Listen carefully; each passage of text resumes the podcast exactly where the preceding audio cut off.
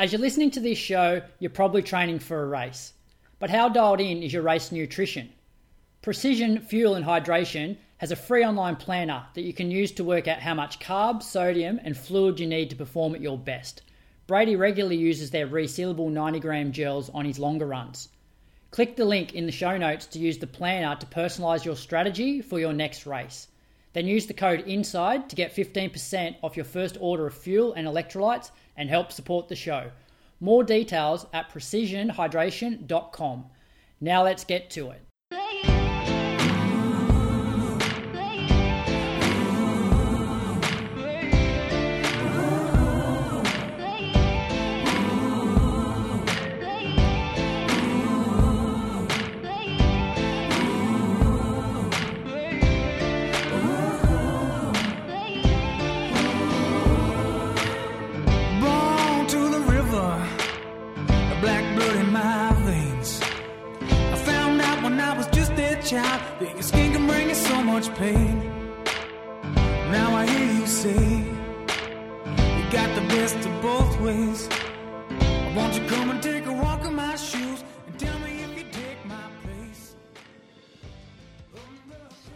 Welcome to episode number 327 of the Inside Running Podcast. Thank you for joining us for another week. We've got a big show coming at you this week. We've got some uh, half marathon news out of Marugame in Japan. The US Olympic trials happen, so I'll be talking about those. Um, some fast times indoor, which included uh, a Jessica Hull Australian record to chat about, some Jakob Ingebrigtsen news, some uh, whispers, some previews of maybe the Adelaide International, which is coming up this week as well, and Jimmy Friend and Friend at the end of the episode talking about some new shoe releases. Welcome to my co-host. He's up in Canberra, Bradley Croker. How are you this week? Oh, not too bad, Brady. I was uh, better 70, oh, 45 minutes ago when, uh, yeah, so, uh, yeah, I'm good. Just don't know, explaining that to the listeners, we had a technical issue where we recorded the first 45 minutes of this episode, and then, uh, yeah, the computer shut down, and uh, we're here to do the first 45 minutes all again. And it was a good first 45 minutes too, Croaks, but we'll get another one. We've got two, two uh, audio recording programs going now just in case another issue arises. But we have done all this 45 minutes ago. But welcome, Croaks, to, your, very- to this week's episode. Thanks, Brady. Yeah, I'm good. Back on the chalk, and um, luckily we've got a very uh, forgiving and understanding co-host this week. Let me introduce you to our co-host, Croaks. He is uh, one of international media's running kings of the industry. He has over 14,000 Strava followers, and last year, in 2023, was voted in at number seven, according to Runners World Europe, as uh, the 10 most running influential people of the year. He's a 221 marathon runner and the co host of Norway's number one running podcast. He isn't afraid to share an opinion and one of the best people to talk all things running with. Welcome back to the Inside Running Podcast for the second time in 45 minutes. Kristian from Norway, Ulriksen, welcome to you. How are you going this week? Ah, thanks for having me, Brady. I said uh, earlier we had uh, in Norway we had the show for five years. Two times this have happened. So uh, I'm in the industry, and I know sometimes can be a problem. But but uh, as I said uh, the first time, this uh, this for me is the race week, and the last four years have been better to have me on before the the race than after the race. So hopefully we can turn it around this time.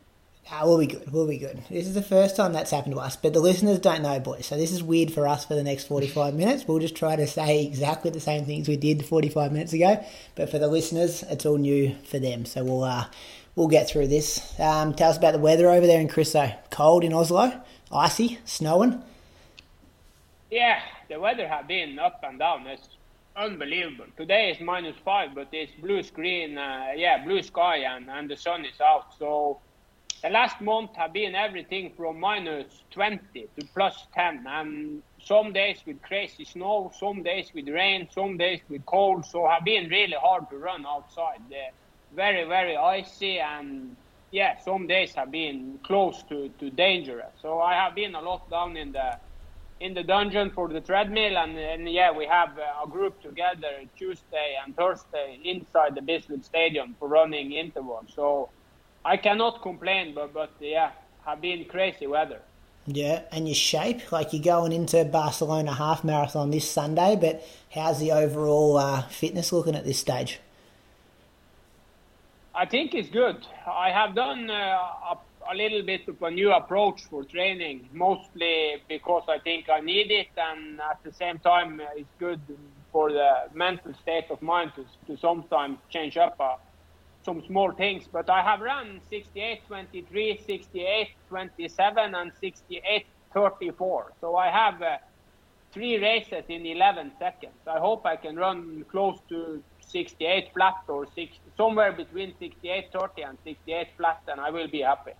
Uh, if there's any new listeners who are just tuning in for the first time and wondering why, where this guy from Norway's come from, go back and listen to his full length interview that's been on the show. Go back and uh, hear him when he's filled in a couple of times before in the past as well, because uh, as I said um, in the intro, this guy knows a lot of stuff about uh, the worldwide distance running, has some strong opinions, and just strap yourself in for the next probably 90 minutes now because um, it's going to be an entertaining show with Chris O on board. So, mate, we really appreciate you being on this episode, and let's um, get into a bit of a weekly recap. You know how things go on this episode, on this show.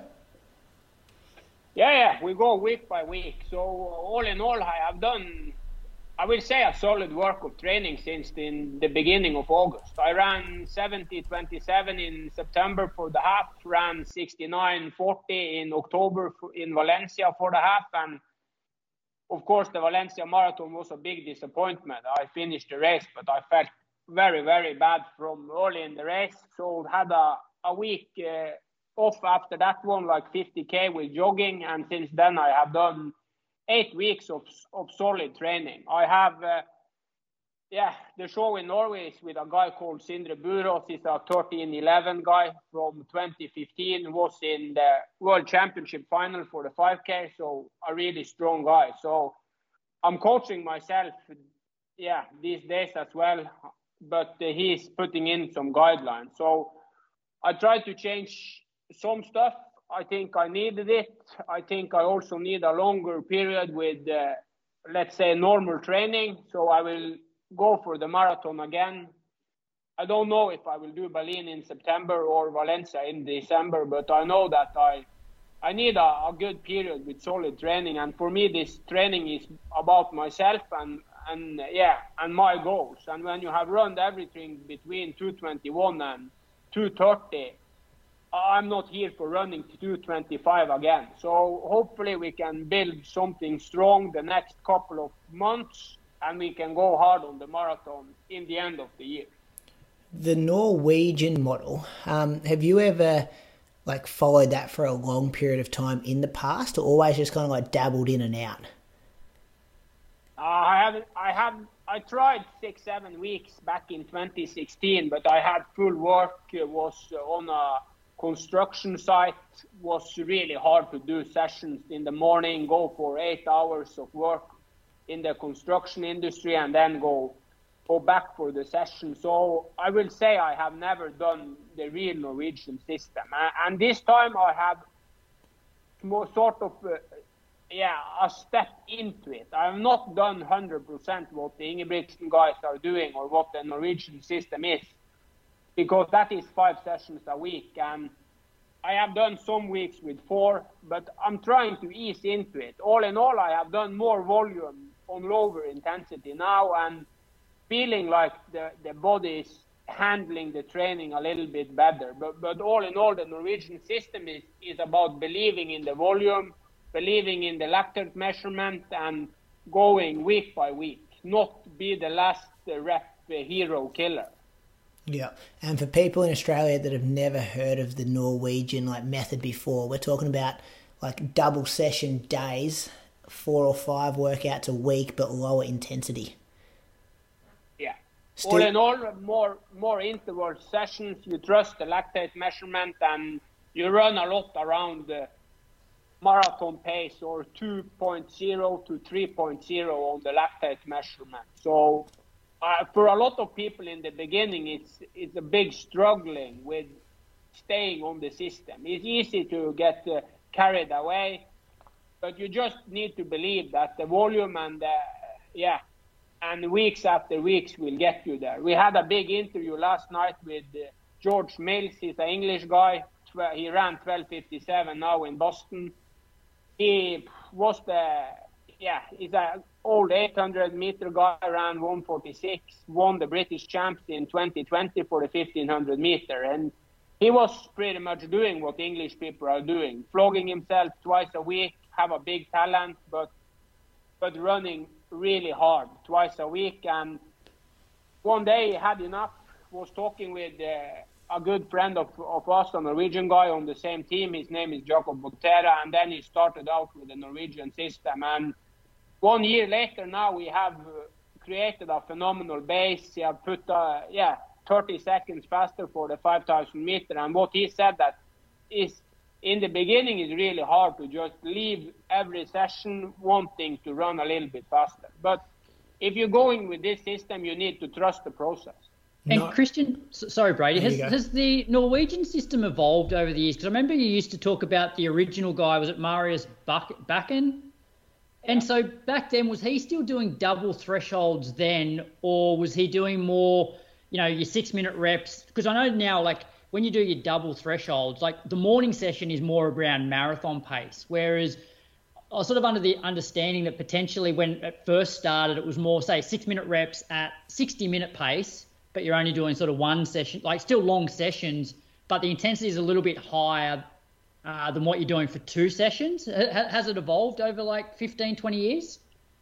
Uh, Marius was a, a, 5k only guy. He was uh, he was a little bit like a, one man show. He and his coach was testing out stuff. Marius uh, Marius came from the same background as uh, Mills. Was uh, a fast 800 meter guy, flogging himself and then they started to create this system. And in the beginning, uh, I think what you said is spot mm. on. They they ran the sessions were a little bit more connected back in the days. And then Ingebrigtsen people and also Sondre Moen and, and Sindre was creating some more kind of a gap between the morning and the afternoon. So the morning became a little bit easier, more around two millimole. That is not 60 minute pace, but more marathon pace. And in the afternoon, going a little bit shorter and a little bit faster. So if you are talking about 400 meters, around 10k pace. If you are talking about 1k repeat, somewhere around 15k to half marathon pace. Yeah. So, but they are building the system also with new shoes. I think it's possible to get more volume. So they have created more of a gap between mm. the morning and the afternoon. The only reason I brought it up, Kristian, was because I feel like people now, when they think of the Norwegian system, it's like, well, you need to be doing two sessions a day. And I know I reached out to you a couple of years ago and said, hey, I want to give this sort of Norwegian system a go. Like, I don't want to do two sessions a day, but like, if I'm doing six minute reps, sort of what pace should I do? And I remember you saying six minute reps around 60 minute pace. If you're doing Ks, maybe four seconds a K faster than that. And if you're doing 400s off 30 seconds recovery, then, you know, between 5k and 30 minute sort of pace, but do a couple of sets of it, maybe start on the more conservative side. And like I had a lot of success two years ago in terms of the sessions weren't hard, but my fitness definitely progressed. Um, so I think people listening out there, like you don't necessarily need to go and do two sessions a day, but you can still sort of follow the Norwegian system and get some benefit from it. Yeah, one I would say that one of the most important part with this system is that the the best talent in this sport is usually the, the people with the best mentality also. They know the kind of intensity they need for each session in their mind. When we are talking about a guy like Shawn Crichton, you, you don't have to give Shawn Crichton a lactate measurement. Shawn Crichton, he knew what he needed all the time. And that was one of the mm. reasons why he became one of the best. And if you talk with Moneghetti. Moneghetti will say that the reason he became so good was so many years with 180 to 200k. Mm. But if you flog yourself twice a week, like George Mills and the English people did, they are not running 180 to 200. Mm. They are running 100k a week because they are so tired. So if you go with this system, I think this can be a place for stupid people to be more that we trust the lactate measurement, we do what we are supposed to do instead of just running on feet. Yeah. Is there still a long run in the week or like medium? So That 90 has minute been one? also one, that no, it's not no midweek long run. I will say that this system is intervals or sessions or is easy runs. I have talked my, with Marius Bakken myself. He's a doctor these days, following the sport. is a really, really nice guy. Back in the days, he put up every single week of training on Let'sRun.com on the forum there. He, he was talking about the Norwegian system 20 years ago on the internet. If you go on Let's Run and you are right in Marius Bakken, you can find posted from two, early 2000. So this system has have been there, but uh, of course, Jakob being Olympic champion and the world champion twice in the 5,000 meter is easier for other people to accept that, okay, Jakob is doing this, he's the best, let's follow Jakob. So, yeah, the, the I- system yeah. is becoming better, but all in all, the system have been there for ages. I think summarising the system is basically not overreaching in training. And like you know, when you mentioned Sean Crichton, so his his coach was Pat Clohessy, who um, went over to college and was a pretty good college runner. But I believe like he used to absolutely nail himself, and then when he turned into becoming a coach, he's like, well, you know, I absolutely destroyed myself. I don't think you need to be doing you know training as hard. And so essentially, the, the Norwegian system and guys like Crichton, it's it's not overreaching in training. That's essentially what it is. Yeah, and to be able to not overreach in training, you need to have ego, you need to have the smartness, you need to believe that today is training, tomorrow is racing. So you need to just find the balance. And if you cannot naturally find the balance, let's say that the, the thing that you enjoy the most in running is going out every Sunday and run as hard as you can. This instrument can make you become part of like, okay, I do what I should do. I don't go out kill myself because I want to have three millimole on the measurement. Let's have three millimole, not seven millimole. Yeah. Yeah. So it'd be a non-negotiable if you're going to follow this training program that you have one of the lactate testers machines. You, you, you need to buy this machine. It's around 600 Europe, uh, US, no, uh, Australian dollars. And I have to say, I think five to 10 years from now, all people in Australia will have this system as well. just- and we are talking about a machine that is half Yeah. your hand. looks like a half a size of an iPhone in your hand there. And then and- Julian is putting out some content sometimes back home with his treadmill. He have this lactate measurement. uh, he goes through phases. That guy though, mate, he's given up on that. He'll get a heart rate monitor back on soon. Um, Hey, Chri- Kristen, one more question on it. Do you think, though, if you've been doing this for a while, that you can start to internally feel the effort and not need the lactate measurements as often? Yeah, be- because what will happen is that you will start to me- is one out of two. You start to measure lower, or you start to run faster and measure the same. And you have to remember that this system was created for Marius. He ran 1306 with old shoes.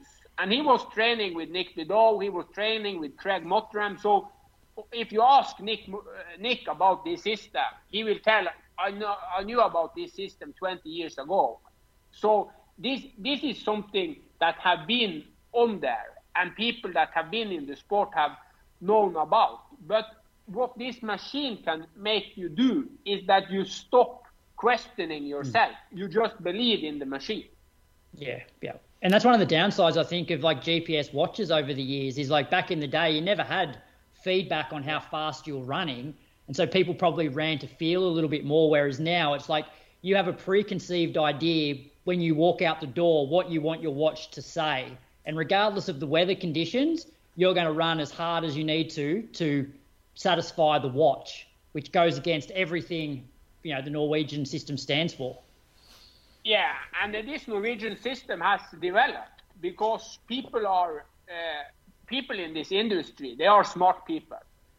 A guy like Andreas Almgren, he's a Swedish guy. I think he ran 27, 24 or something in the Valencia 10K now. He's going for Barcelona half this weekend as well.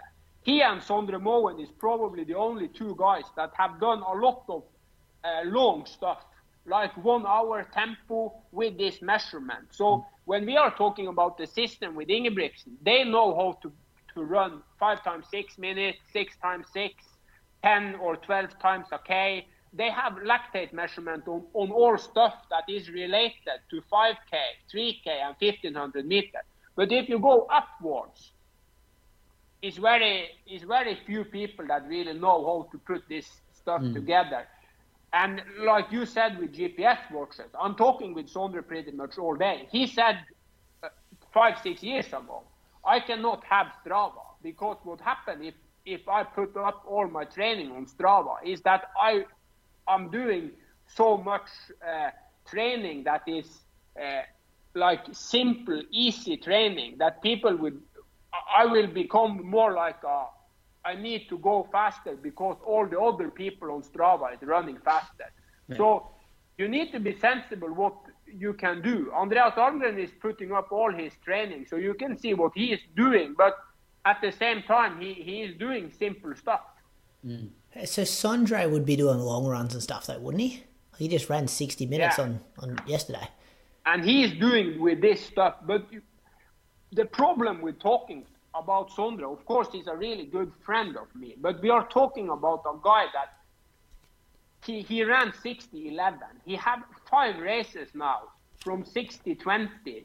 Six races from 59 48 to 60 20. So when we are talking about uh, the Norwegian model with Sondre in Norway, people will not talk to us because it's so hard to relate to him. This guy have ran 205. He has a phenomenal base. It is really hard to accept that the way he's training is the way we should train because he have been in this long run game so long. But but he's he had his period with Renato Canova. He, he he did not do anything of this. He was trusting Renato, doing the Renato system.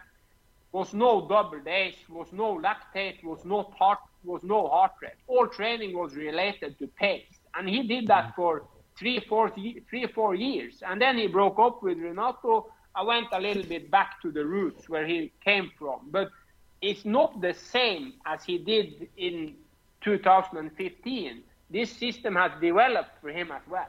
So what percentage of your like group you train with would own one of the lactate testing machines? Thingies. You know, in Norway now is that like running is the most easy, it's the most cheapest sport in the world. So if you can buy a machine for 600 yeah, uh, dollars and you have the machine for 10 years, so pretty much all people have a machine these days. But but one thing is to have a machine. Another thing is to do what you should do and trust the machine. Uh, I can have the machine and every time I measure, I measure 5 or 6 millimole. It doesn't matter if you have the machine.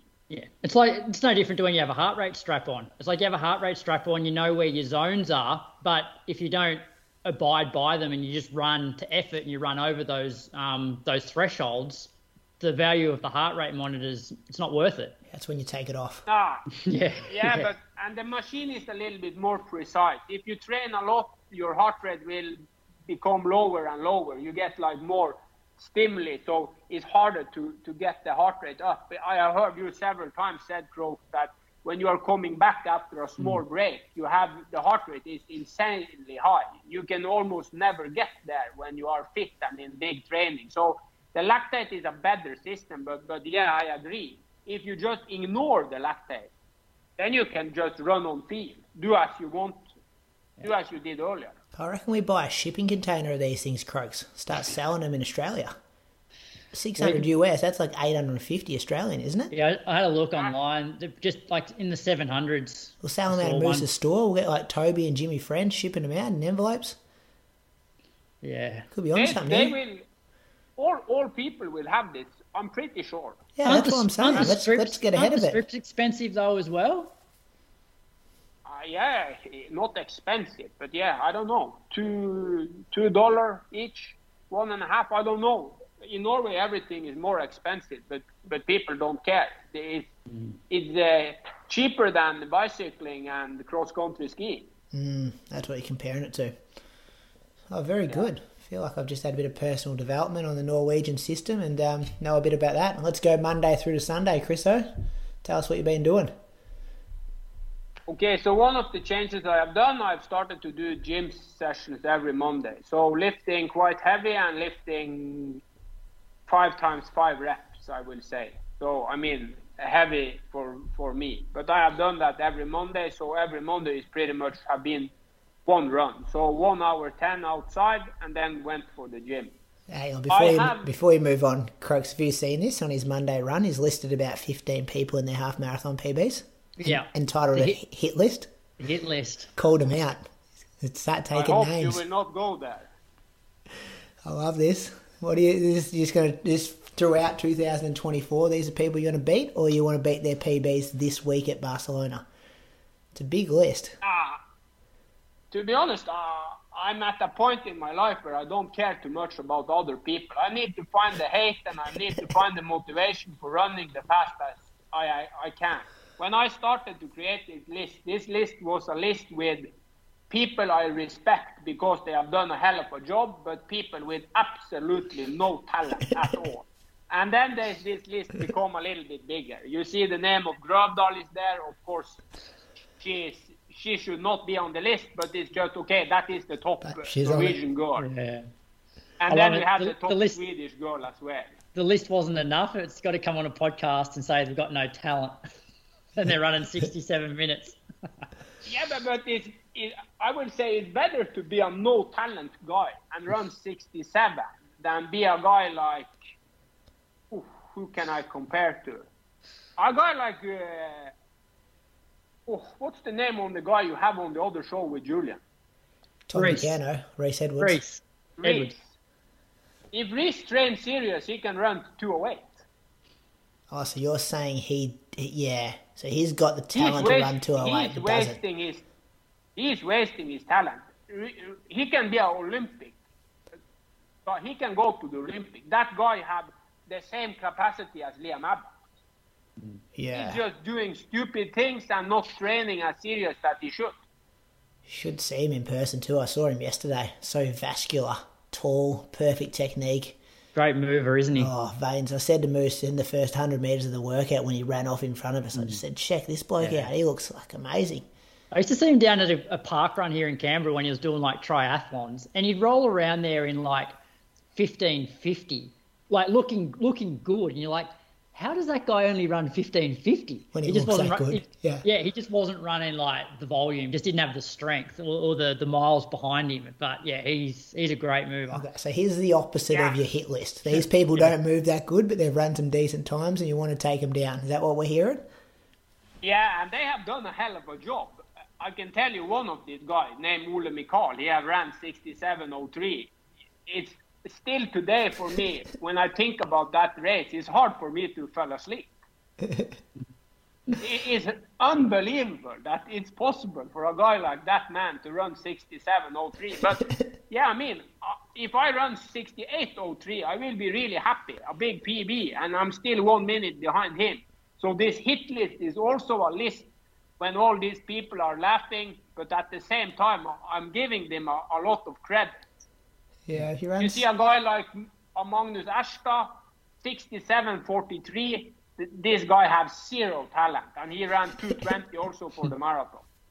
It is a good sport like that though, Kristian, where, as you said, like you don't necessarily need a lot of talent to, you know, improve and and run some pretty decent times. Whereas there's a lot of other sports out there that it doesn't matter how much hard work you put into it, you're never going to be that good. Um, whereas you can actually do that in in this sport. Oh, yeah, you're talking to two Yeah. guys, Croaks, who have done it. Man, Chris, they got no talent compared to you. Look at us. We're going all right. Please, Done a- please, Done a couple of Ah. things. mate. I used to walk to school cross country. The guy with the most talent on your show, I think we all four are pretty, uh, pretty, yeah, honest that that's Croaks. But Croaks is older than you two and have had his problems. But of course, Brady, you can run the same time as Julian. But Julian had probably be a smarter guy in the training and also back in the days, Julian did stuff that we have forgot about. He went to Boulder for altitude. He went to different camps. I mean, Julian at his A game, he did everything he could for running as fast as possible. Pretty much a pro don't athlete, think- wasn't he? Forgot about Yeah, that. but- St. Moritz. But at the same time, it- still today, it's hard for Australian people to run Julian's time. So of course he did a one hell of a job, and he put out three, four years with really solid training, and also he had the mindset of finding the, the right buttons the last three, four weeks before a marathon. I remember several times he took like three weeks before the race. He had two, three rest days. He did small stuff all the time that was spot on. Hmm. He might do something You, pretty but special you in three can weeks run as with well. Julia. Uh, yeah, we'll get to that maybe a bit later when I recap our workout yesterday because I did run with him for about Yeah. 25k yesterday, but we'll get to that. But tell us, we're only on Let's get Monday. to Tuesday. Let's go to Tuesday. It, it's hard with the hit list. You can imagine my Strava these days. If I run a shit race on Sunday, maybe I will be off Strava. No, you will, Maybe I'm gone.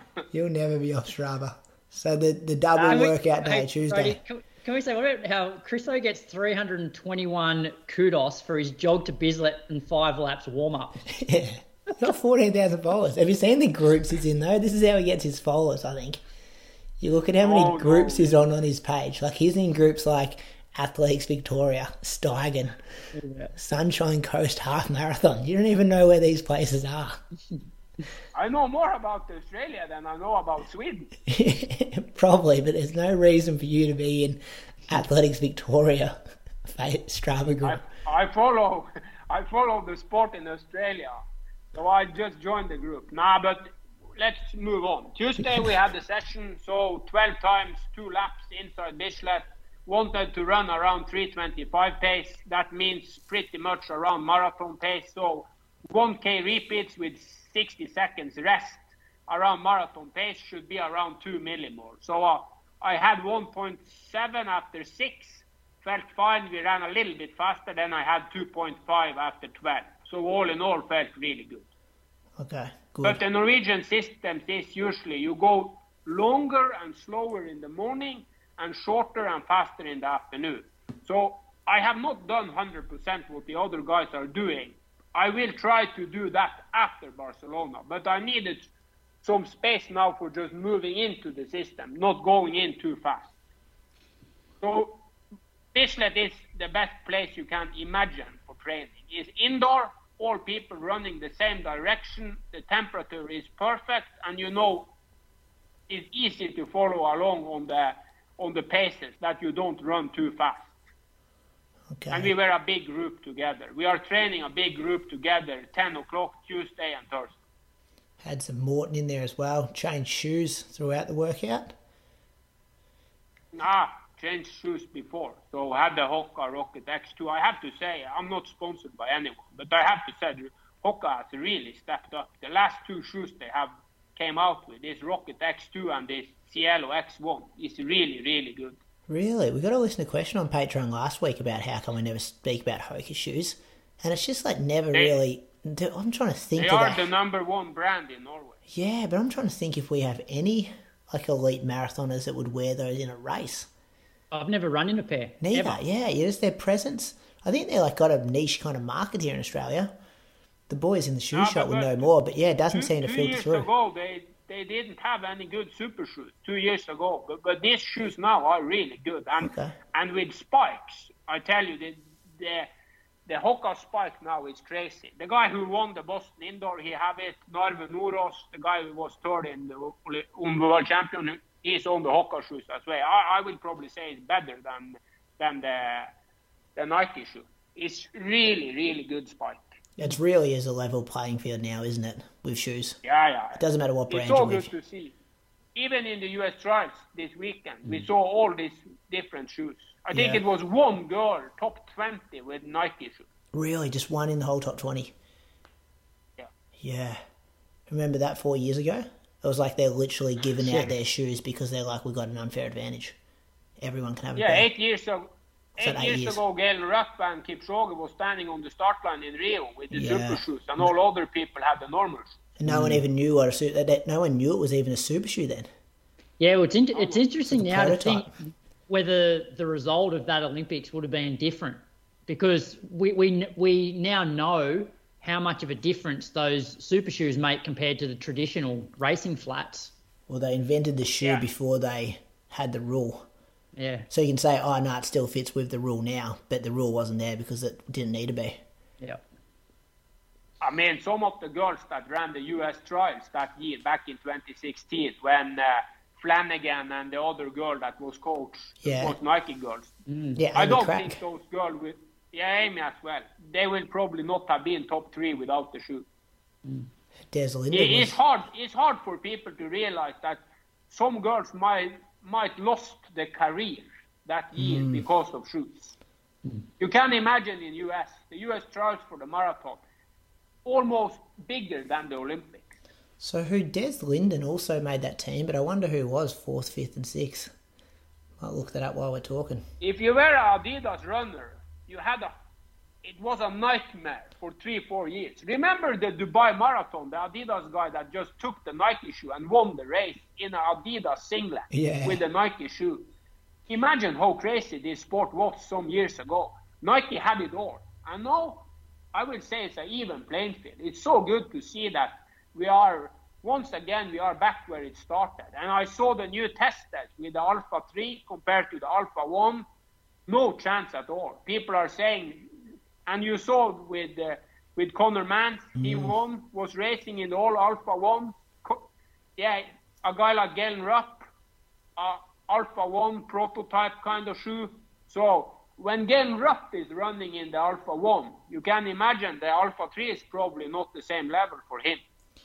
D- Do you reckon? Obviously, they mustn't have anything in their contract, like because it's not a great PR like experiment for Nike. Their biz, their you know their company they're running for to say, hey, I'm going with the shoe that you guys invented four years ago, not the shoe that you invented like got released two weeks ago. Maybe this is a little bit harsh to say, but I think Nike don't care at all about athletics anymore. One of the head bosses in, in Nike was a really big fan of the sport. When he quit the job, it seems like Nike was fuck this athletics. There's no money here anymore. We need to sell sell shoes for normal people, and we just invest in football and basket. Didn't they just like cut their um, golf um, department to then Tiger Woods. yeah to concentrate more on running though to put their attention I back don't in know. yeah I think I heard that could be completely wrong though The only thing I know that is I saw that Nike is not selling shoes to normal people anymore, even in US. I mean, normal walking shoe in US is Hoka and Brooks. Hmm. They have a big, big problem in Nike now with running and the sport of running, and and maybe they don't care. Maybe all in all, this super shoe game is no money. there. Kara Goucher was 40 hmm. 50 seconds behind surely Nike as well. was she She or was did a she Nike athlete. but did she change late in her career Yeah, Was some trouble with Salazar, maybe it was yeah before. I don't think she was. Nike at that stage I reckon she'd left. But anyway. If you go on and uh, LetsRun and you find a lot of posts. Because she was very outspoken about it. About the super shoes. Um all right. but- Crusoe we're still on but Tuesday Liam morning. And oh yeah? Liam Adams and Sondre Moen was on the start line. They stood next to Galen, and, and Sondre is one of the biggest nerds you can imagine. He was a Nike athlete, one of the best people we have around. He had the old Zoom streak, Yeah. and he was watching down 10 seconds before the start line, and he could see that Galen was running with some other shoes, and even Kipchoge. So you can imagine the state of mind there. Yeah, yeah, that would suck. If that's your company. All right, so that's your Tuesday morning. Good chat. Let's keep going. Tuesday afternoon, so Yeah, your second session of the day. Yeah, so instead of going with the standard Norwegian system, when I have done double days, I have gone the second workout on the treadmill and I'm running uphill. So creating some kind of stimulus on the heart, but not that much on the legs. So running six times six minutes at 10% incline. I wanted to hit pretty much around the same as I had in the morning. So for this, I had 1.6 millimole at three, set three reps and 2.2 after six. And this was one of my best 10% incline sessions. I, I did not feel that tired. Earlier, when I started with this, this 10% incline was a little bit heavier.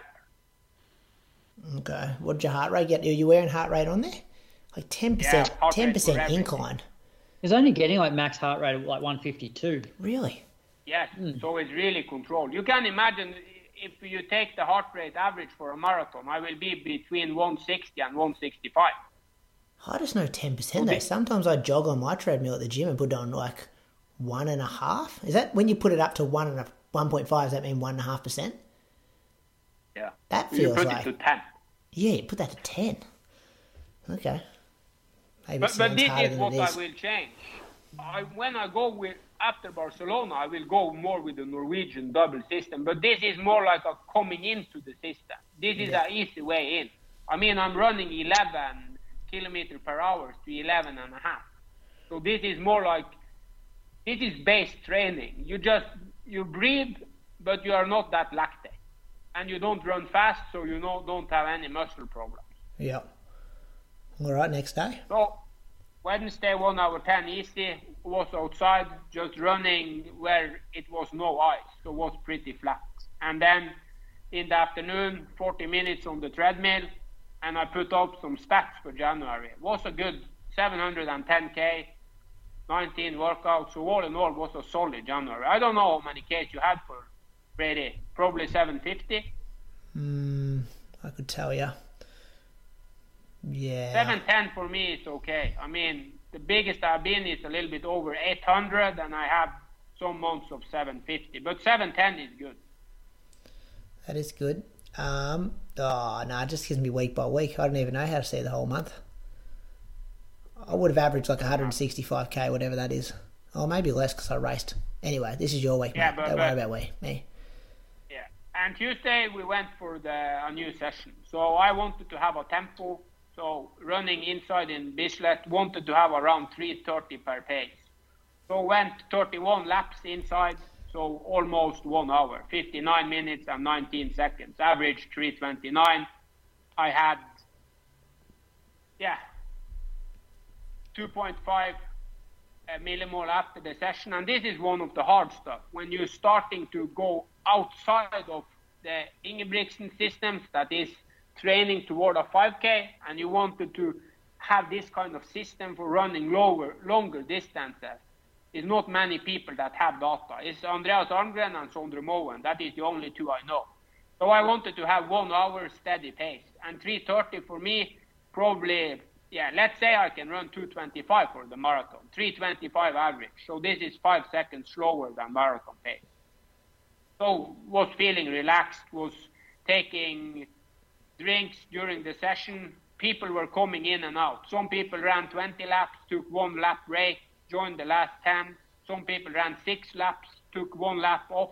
So for me, this is good. You can see the heart rate average 153, so probably uh, 10, 10 uh, beats lower than the average heart rate will be for a marathon.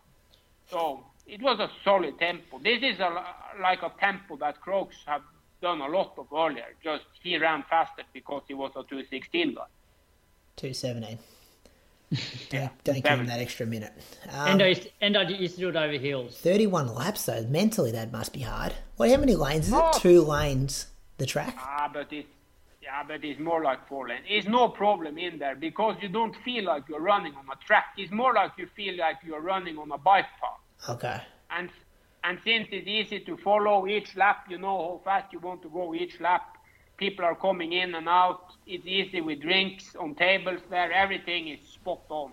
So uh, it's at least one second a kilometer better place for running than outside this. Are you worried about like muscle imbalances running around like in circles for an hour? No, it's no, it's no bends there. It's like,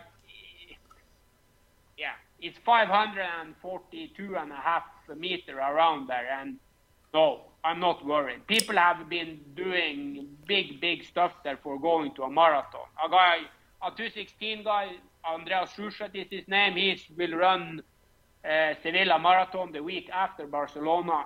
Sometimes he have 60 laps in there. There's got to be some kind of bend. You're going around in a circle. okay, was, Yeah, but, I was but gonna it's that. not. You know, you know, a short track. I know what you mean, like a- it's just gradual- uh, Yeah. yeah, yeah. Yeah, not yeah. like that. Yeah, yeah, I Of get course, you. it, oh, I I mean, since you're running 542 meters in a circle, of course Yeah. it bends, but Yeah. they are not built up. Not tight, yeah, not banked. Yeah. No. All right, next up. So that was a good one. No session in the afternoon. Friday was 60, 40 minutes in the morning, 40 minutes in the afternoon, and then this. Oh, hang on. You've got a daily double here. You average the same pace in the morning as the afternoon. Did you know that? You went exactly the It's a same. treadmill. Ah, okay, yeah. Of course I know. I put the same on the Yeah. treadmill every single Sorry, time. sorry. That's that's not a daily double if you're controlling those kind of factors. All right, and then the weekend. and then we had, yeah, the weekend. The Saturday we had a session outside.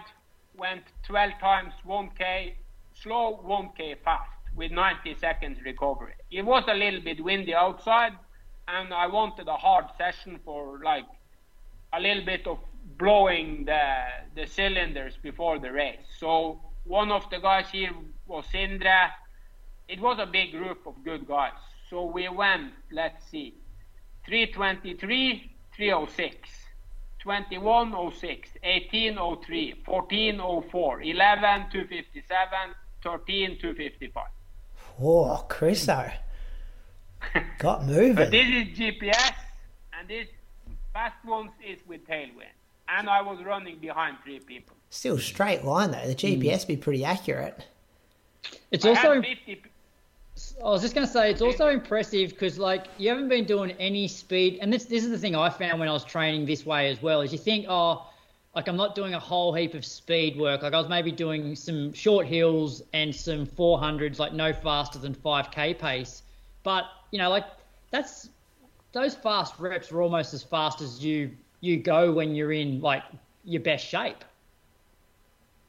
yeah, we can say this every single episode, but running 5k pace, or let's say for me 3k pace, have nothing to do with speed.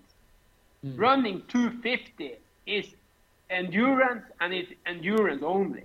If you want to go with speed work, this have a, you don't need speed work to train for a 5k. You just need a hell load of, of volume and build a big, big uh, base of fast pace. So what you said, Croaks, I feel the same. I went into this session. I have almost not done anything else than 330 to 320 pace. We had some sessions with 20 times 500 around 310 pace in the last four or five weeks. But the only reason you can run fast is because you have a better, yeah, hmm. you are a stronger runner. You do, you don't need to go out and run 26, 27 seconds for a 200 meter. You don't need that kind of training. Yeah. Good sesh. Good session. Yeah, it was good, but I had probably 50 DMs from people asking if we had lost the mind once again. One week before your race, you kill yourself once again, blah, blah, blah. So, as I told you guys, this uh, Strava community, it give and take. Some days I just want to turn it off myself. Hey, the proof will be in the pudding next week. Oof. It's the reason why I'm here the week before the race. Hey, you're looking good. If you can do a workout like that, hopefully, what a six, what's 68? Zero, zero. 68 30 is 315. Yeah. If you can roll those paces for 12 by 1k. And then on Sunday, I did. I know Croaks like this. Why? Why don't you? What do you want with a long, long, long run? Seven days before a half marathon. I went 60 minutes and 60 minutes only, and then I went to bed. Good. Yeah, I I don't. I don't think you need to do a long run, like a super long run, the week before a race. No, I know. You said several times to Brady also. You give Yeah. this to your people seven days before a 10k race. Why give people two hours? What they gonna do with two hours? I usually cut it back to 90 minutes before an A race. Yeah, I, I, 90 minutes is okay. Yeah. I'm I'm on the 90 minutes as well. It's funny because you're saying, Well- oh, you can't get that much fitter, you know, the week out from the race, but you've just also banged 12 by 1k as eight days out Yeah, from but- the but- race. It- hmm. It's something about just uh, have one session. It's almost like you just one one session when you can breathe a little bit harder. Hmm. I don't know what happened fitness wise. I don't think you get a lot, but something is happened. I don't know Yeah. what. rust buster kind of workout. Mona Fartlek's good Yeah. for that. I like that. Ten days out from hard race, just to like teach you to hurt a bit and like just got But to run hard and it's a fast. big difference with 60 and 90 seconds standing recovery for 1K True. K repeats as well. So a lot of people can run fast with 90 seconds standing. So Yeah. all in all, I had 139K for the week. This week, probably like 100, including the race, maybe 105. I will go to Valencia Friday, and the race is 9 o'clock Sunday morning. Are you racing in Barcelona or Valencia? Barcelona. half. I say flight of. Sorry if I said Valencia. Oh yeah, yeah. Sorry, yeah. You fly direct to um, Barcelona. Yeah, Yeah. So half half of the Norwegian country is there. yeah. 500 people probably. Do they take their lactate test and do it straight after the race? Get a quick one. That, I, I, I did that after one 10k race. I had 11 and a half. Yeah, okay. You know you're I working. I wonder what we have.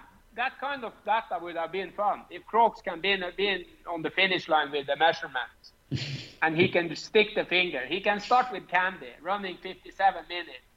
Try to see what Kandie have.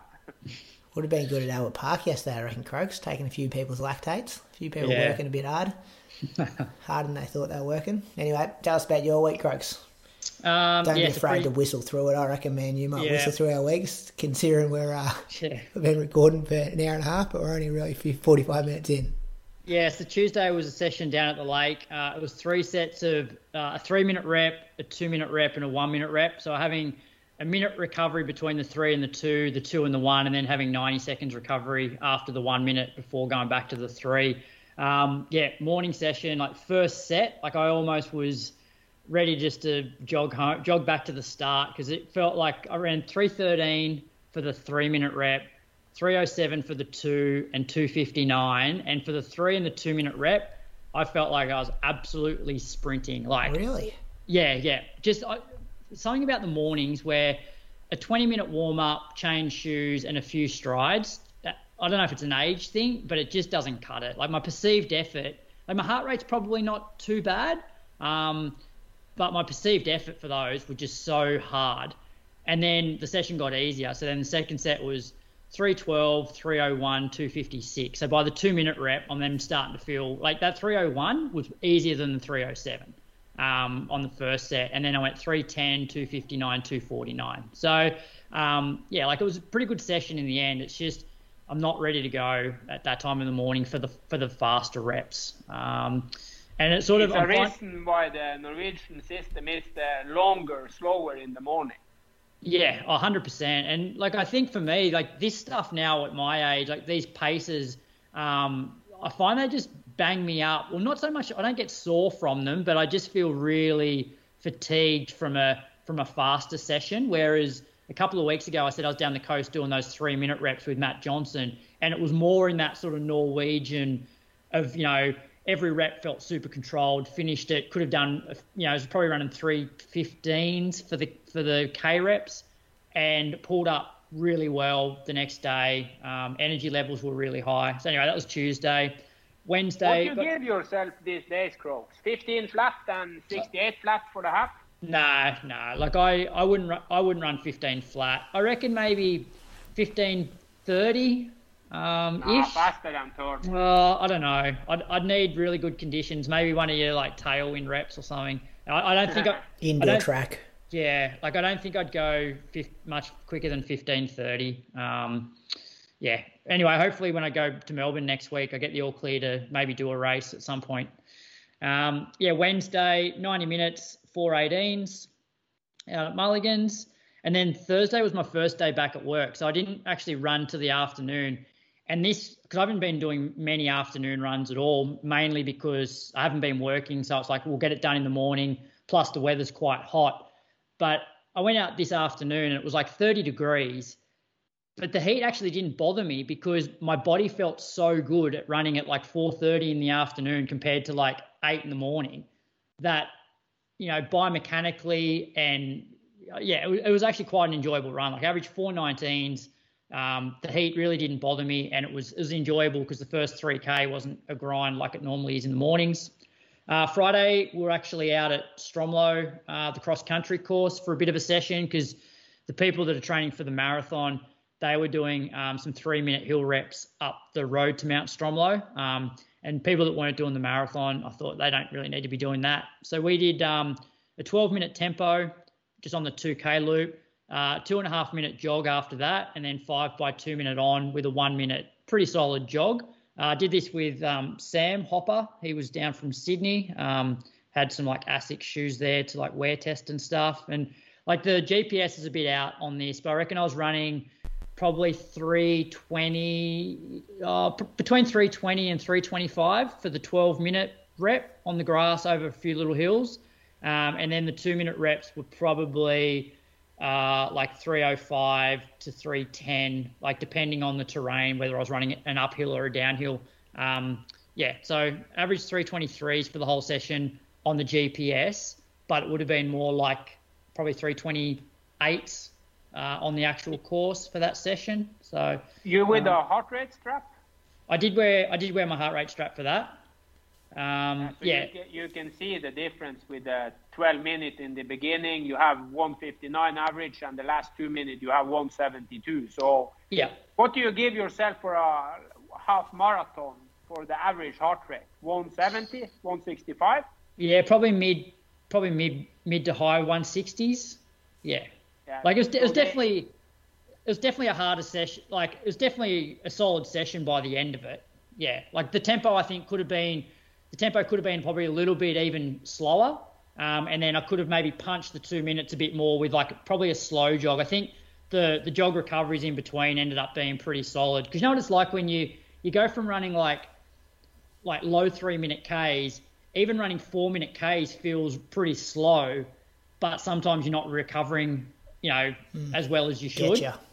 Yeah, it does. Whereas if I was, you know, running 430s to five minutes, turn it more into a shuffle, I definitely feel better on each of those two minute reps. That's where on our coaching thing, sorry, Chris, I'll put in there like two minutes jog recovery, super slow. Purpose of this is to get your heart rate down. Like I don't care if it's seven minute a k pace. Like this is the purpose here. You're not. It's not going to look as sexy on Strava when you're floating mm. the recoveries or jogging a bit quicker.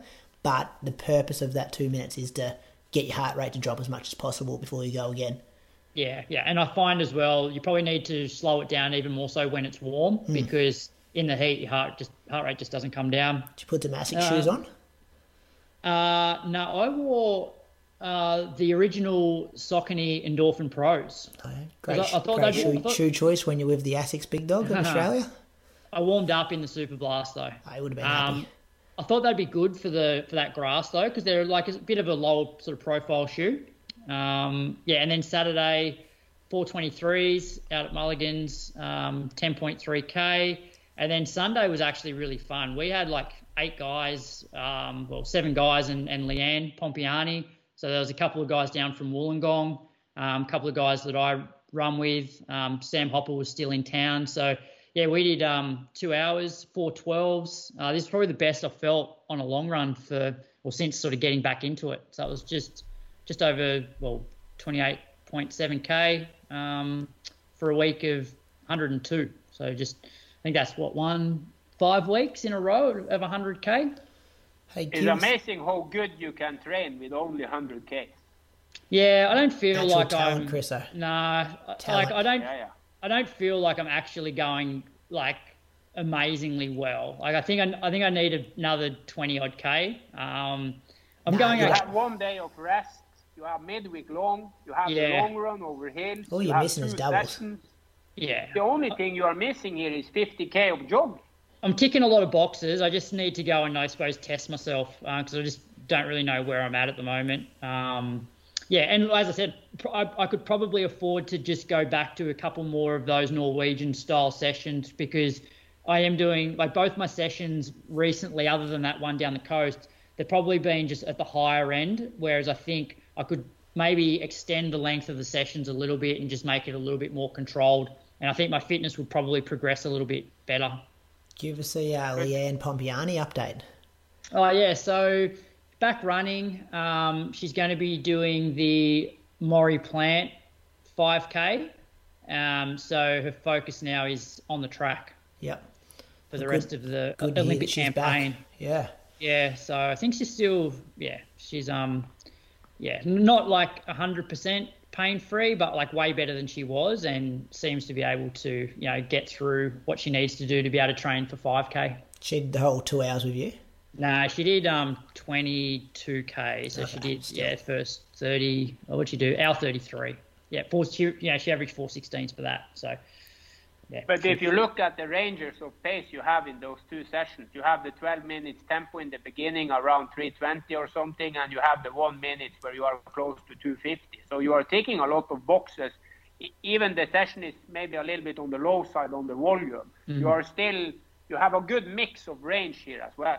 Yeah, yeah. So um, yeah, I'm in I'm in a good spot. Put it this way, I'm fitter right now than I was this time last year, and also the same time two years ago. And like last year, just before Gold Coast, before the heart stuff, like I was in really really good shape. And two years ago, you know, I ran like 30-30 at Sydney 10 and ran that 223 at Gold Coast. And and I'm ahead of I'm ahead of where I was both those years. So yeah, I'm in I'm in a good spot. I just hope to um, get the all clear to yeah, to train a bit more properly and, and do some races. Then you'll start writing a list, I reckon. These are some names you're going to take in the second half Yeah. of 2024. Oh, this, this hit list from Croaks. Just give us one of name, best. Craig. Who would be one name you'd like to come back and beat throughout 2024? like, realistically, who are you eyeing off? Uh, maybe I'll try and Oh. get back. Maybe I'll try and get back the Mulligan Strava segment. Oh, yeah. what was that guy that took that off you? Uh, Chapo, Michael Chapman. Yeah, he actually he, he, he was running with us yesterday for the first forty minutes as well. Only first 40 minutes. Yeah, he um went a different way Oh, after okay. forty thought, minutes. Thought you dropped him 40 No, minutes no, in. no. I'll whistle through this week, fellas. Uh, Uh, before you start, yeah, Freddy, go. have you have you ever in your life been fitter than you are now? Me. Yeah. Uh, for a very good question. I was pretty fit going into Valencia. I Only because I feel I've built fitness throughout It's this. a marathon. yes or no. Uh, Proof will be in the pudding. don't know. Don't know. Well, I'm hoping I run quicker than I did in Valencia, but that doesn't necessarily mean I was fitter than I was before Valencia. Valencia, I had like 10k PB, half marathon PB. I remember running 65 high at Burnley half marathon, like in the middle of like a 180k week. Like I was fitter in the 12 weeks before the marathon block. But yeah, I think I'm, I don't know, maybe some summer games. Not sure. I was worried though Monday, Tuesday, fellas, because I had a sore knee. There's nothing's got me so far in this marathon block, and I thought, oh, this is my little, my little niggle to come out of this. So um, um, because I rarely get injured too. Like if I get a two out of ten pain, I'm just like anti-inflams, ice, book in for treatment. Like just want to knock it on the head ASAP, so it doesn't turn into like a, you know, a two week, a month kind of injury and, and make it worse. So I just jogged 30 minutes in the morning on Monday at 457s, so super slow. Pain was probably like two out of ten. Like if I had to run a marathon, I was like I could get through, I could deal with this pain, but I really wanted to just knock it over. So um, booked into no, so I had treatment on Tuesday, but on Tuesday morning it felt a lot better. I did 55 minutes at 431s, and it was more just like awareness on Tuesday, not so much pain. Um, and then I went, I saw my masseuse, Jay Cord, his name is. Um, he treats uh, racehorses, Croaks. Do you have racehorsing in, in Norway, Kristian? Like people bet Yeah, on and rich stuff? people. Yeah, yeah, yeah. Rich people, they are in that kind of industry. So he treats people and like horses. So he treats like you know race horses to win races and money and stuff like that. So he's he's got Prescribed some horse drugs, did he? no, he didn't. But he, he used to be a butcher as well. So he's got like these big hands, and it was a painful like sixty minutes on the table. But he was very confident. He's like, "Nah, I've loosened this off. You're good to go." Um, just like because I want to do like a little fartlek on the Wednesday, and I was gonna double, but I'm like, "Nah, just give it an extra." You, uh, you were going to double Monday and Tuesday? I was going to double Tuesday because it felt pretty good Tuesday in the morning. And then I was like, nah, uh, no way if one of my athletes messaged me and said, hey, I think I'm all good. I, I reckon I can sneak a double, double in. I would just be like, no, don't do that double. And I had this big going into the fourth week out from the race. Like I always like that to be one of my bigger weeks mileage. So I was like, oh, if I'm only jogging, you know, 6K on the Monday and then you know, 11k or 12k on the Tuesday. It's like mucking up with my plan. But I just had to say, hey, don't worry about that plan. Just worry about getting on top of this um, in these 48 hours, which I did. So I mowed the lawns instead on um, Tuesday afternoon. Wednesday did warm up, felt absolutely nothing in the knee, and then I did um, a fartlek where it was five, four, three, two, one, and then five minutes, and with one minute jog between, so 25 minutes in total. So a really small workout considering in a marathon block, but I just didn't want to overdo it. So I did the uh, first five minutes at 309, the four minutes at 306, the uh, three minutes at three minute pace, the two minutes 257, the one minute 248, and then the last five minutes at 307 great bang for your buck, 25 minute workout that one. Um, 8k in the treadmill in the afternoon. Thursday I was back at work on the chalk croaks, first day in the classroom, so I was out early, 15k at 411s in the morning, and then 8k on the treadmill. And then Friday, I was kind of like chasing Ks, and I also didn't want to hit the bigger workout on Sunday with too much freshness. So I'm like, I want to try put some Ks in here. Um, I did 22k at 359. Uh, but I just kept the heart rate under 140. So I was like, yeah, just trying to put some fatigue in the legs without overdoing it. Um, then did 8k in the afternoon. So that was a big day, like 30k worth of running and a day at school. Saturday was 16k in the morning, 441s and some strides. Then I drove to Melbourne, um, met up with Moose. We stayed just next to Albert Park there he always gets a bit nervous when he sees me in person. I don't know if it's the two stall sashes or the, the Lululemon contract or what it is, but yeah, he always seems a bit on edge when I first meet him in person. So I always try to make a couple of jokes, just try to get him relax a bit. So um, he relaxed a bit, and then we just went for a 7k jog around Albert Park at 4:33s, and then went out for dinner. He fitted right in down at St Kilda there. Um, yeah, some interesting cats getting around that area of Melbourne. Uh, Why Melbourne? Why don't go to the Surf Coast? Uh, because Mizuno were putting on this. Yeah, I'm not sure why it was in Melbourne. I think maybe more more listeners in um in Melbourne. So I think about like 65, 70 people registered. I didn't do a count on the day, but there seems like a lot of people there. It was a really good vibe. Mizuno did a really good job setting this up, like drink tables, um, yeah, wear testing stuff. Uh, at the end, there was like Calippos and chocolate milk and Gatorades and stuff in Eskies, bottle of water, things like that. So massive thanks to Tommy and the team at Mizuno there for yeah making a yeah cool. Like training's so boring especially what I'm used to by myself. So to have like people setting up tables and 65 70 other people around was um yeah great atmosphere. The workout was 8k 6k 4k 2k with 2k float between the 8k and the 6k, 1.5k float between the 6 and the 4, and then 1k float between the 4 and the 2. So it comes in at 24.5k in total. Um, the mango, Julian putting up the session. Yeah, there's everyone. Yeah, so everyone Moose set this session, and then everyone pretty much did it. Like there was a whiteboard there to write your workouts on, and a lot of people just opted for this one. Um, like even so, like Dave oh. Ridley, um, Reese Edwards, Michael Marantelli. Um, so yeah, like Ali, she had her like group going as well. So um, yeah, it was pretty cool to see everyone stick to the same workout three weeks out. Julian is giving sessions the same day, or you knew about this? No, we knew about this one in advance. Well, we had to wanted to say it on the show last week, so he told us, yeah, last Monday, so we could announce it on the show. I'm not sure if he would have done that the same way if it wasn't going to be like a public training kind of session. But um, the Mango boys went off the front early. Dave Ridley and um, Reese Edwards. They we didn't see them pretty much after a K, and then we didn't see them till the finish. I think they were running like maybe 310, maybe even quicker pace than that. We did the 8K at 317s, the 6K at 317s, the 4K at 315s, and the 2K at 311s. I think it came out at like 320 for uh, 24.5K. It was fun. Went so fast. Like, just to really, once you knock that 8K over, you're like, this session's like manageable. Um, floats around about like 335 average. Practice drinks, got a bit of um I got yeah I was I probably got the most I've got in actually. I, I mixed the drink mix with the 90 gram gel croaks. So mm-hmm. I didn't put all that pressure on trying to get that 90 gram down in the first 21k it was like just go a bit slower on that. But I had um I missed one of my drinks actually which was good practice. Accidentally picked up one of Moose's. I think it was Moose's. Um so we were, we were sharing drinks around and stuff. Everyone was in a good mood. No last rep heroes. Just sat in I, I, probably did the least work. I was in a group with Michael Marantelli and Moose the whole way, and yeah, I probably probably did the less leading just because I didn't want to get called out for having a big ego or having no discipline or whatever mm. else Moose makes up about me on but, um, uh, road to Osaka. The picture, the picture you put out, out you're in front. Yeah, that, that was, yeah. I really didn't lead for that long, but that's when the photo got snapped. There's some good video footage though.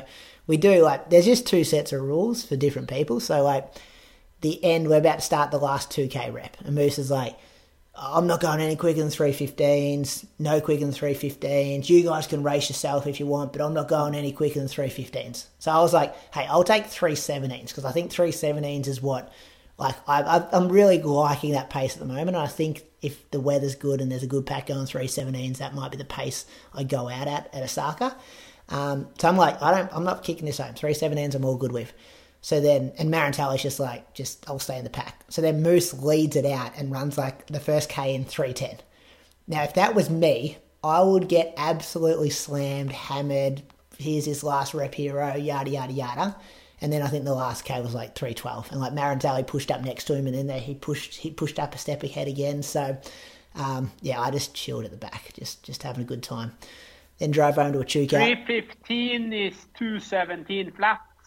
Is it? Yeah. yeah, I was taking into account it's probably, you know, 15, 17 degrees. You, um, the, you're running with the heart rate strap? Yeah, I averaged 161, I think, for the whole workout, so the heart rate was in a good spot. Um, oh, I had the armband, but the armband was accurate. Um, I, f- I felt like 315s was, I felt like we were going a bit quicker, but there was a couple of times when I was sitting in and we were running like 320, 321s, and I'm like, oh, this feels too slow and I was the only one that had my lap Ks on. So I would actually tell the boys, I'm like, hey, we're 90 seconds in here. This K is looking like a 322. You're going to pick up a bit. Um, so, yeah. And that's, yes, and that's what Moose said at the end. Is like, you got to learn to settle at that though. Like, if that's, if it does feel that touch too slow, yeah, that's what you want to be feeling for the first 20, 25K. Um, so yeah, good one. Drove home and then jumped on the treadmill for 7k in the afternoon. 164k for the week that's um yeah, all the big stuff's kind of behind us now, which is good, which is nice. As you're listening to this show, you're probably training for a race. But how dialed in is your race nutrition? Precision Fuel and Hydration has a free online planner that you can use to work out how much carbs, sodium, and fluid you need to perform at your best. Then they have a range of fuel and electrolyte products to make it real easy to hit your numbers. Brady regularly uses their resealable 90 gram gels on his longer runs, and the boys training for Osaka are working with their sports science team to dial in their strategies for race day. They also work with a long list of top runners, including four time Olympian Lisa Weightman, Hayden Hawkes, and regular guest on the show, Izzy Batt-Doyle. Click the link in the show notes to use the planner to personalize your strategy for your next race. Then use the code INSIDE to get 15% off your first order of fuel and electrolytes and help support the show. Patreons can get 20% off using the code shared in our Patreon only shows. Shop now at precisionhydration.com. Now let's get back to the show. Should we take some Patreon supporters, Croaks? Let's do it. Uh, I've got Daniel Mitras from Heidelberg in Victoria. His Strava's locked down, but I think he's run 1901 at the Warringal Parklands Park Run, 4011 at Run Melbourne 10K, 83 minutes at the 2023 Gold Coast Half, and 258 at the 2022 Melbourne Marathon. I uh, also think he might be a learning and development advisor at Pitcher Partners, which is an accounting and business advisory um, place. Okay. Thank you, Daniel, for your support. Chriso, you're reading out blue stuff tonight. Do you want to thank a Patreon supporters for us? Yeah. Scott McKelvey from Glasgow. Is that Glasgow over in here in Europe, or you have a Glasgow down there? No, we don't have one. Europe. Yeah. Scotland, is it? Yep, Scotland. Yeah, runs for the Shettleston Harriers and ran all of his PBs in 2023. So this is a man on the up. 5K 1659, 10K 35 37, half 117 48, and the marathon 241 43. So, which one Malaga you taking? Marathon. Mm-hmm. Malaga Marathon, if you go to Valencia, I give him five minutes there. But the 10K is probably the best. Nah, oh. I'm not sure. 35, 37, or 17 flat. Maybe 17 flat. Hmm. I reckon the 241. I reckon, oh, I reckon the 241 is actually not bad. Not off a 77. Oh no, it's too. It's a 77 high. Yeah, you could be right. What we do know about Scott is they're even PBs. Yeah. All four of them nearly match up. Thanks, Scott, for your support. I'm going to thank Craig Drakeford. Dra- Drakeford. Drakeford from uh, Rowville in Victoria. He's part of the mod squad down there in Melbourne. He's got a 5k PB of 1732. He did that during a 10k time trial around Albert Park where he ran 35.57. This was uh, 2021 during that COVID period. 86 minutes at the 2019 Melbourne Half Marathon and 259. So got under that magical three hour barrier at the 2022 Melbourne Marathon. Um, that then qualified him for Boston, which he ran last year. He works for PFM Corp, in which is customer focused, sensitive freight and warehousing experts. Here we go, Croaks. This is what we need for our um, our uh, distributing when we start selling the lactate tests. Um, Ah, whereas, true. yeah, he might come in handy, Craig. Where he is the regional general manager for ACT, New South Wales, and Victoria. He's got half the country, Croaks. Yeah. Smart guy, big important title. man. Thanks, Craig, for your support of the Inside Running podcast. All people that support us on Patreon, a massive thank you to you. Uh, we're an independent media source here at the Inside Running podcast, so um, we can say what we want, but we're not uh, we're not supported by any of the big Athletic Australia brands or anything like that Australia wide. So we're massively the show of the people. We are massively grateful for the support we get on Patreon to be able to keep producing independent running media every single week. So if you like what we do, you can check us out on patreon.com forward slash inside running podcast. And Brady, I just jump in. I stitched up there. It was actually the Adelaide Marathon where he broke three hours, which qualified him for Boston. Oh, when you when you when you no no you you read it out right. I was just like, oh, I'm pretty sure I saw that yesterday. It was Adelaide. Yeah, it was Adelaide. Sorry, Craig. It's rare that I read things out right though, Croak, so I apologise. like getting a few of these names wrong, which I'm about to do. This is Marugame Half Marathon, the big half marathon. We're getting excited about this over in Australia because we had uh, Brett Robinson in action. We had Sinead potentially in action. We are thinking Ryan Gregson was going around. Um, Sondre Moen, he excites us over here in Australia. Kristian, we take credit for Sondre because we know he's your boy. Charlotte Purdue, we pretty much take credit for her as well. So all eyes were on uh, Marugame on Sunday. It was won in a course record on the women's side by Dolphine Omare. She ran 66.07.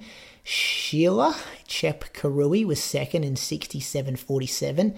And a high score, Caroline Kariba, was third in 67.36. Imagine what you were doing in high school, fellas.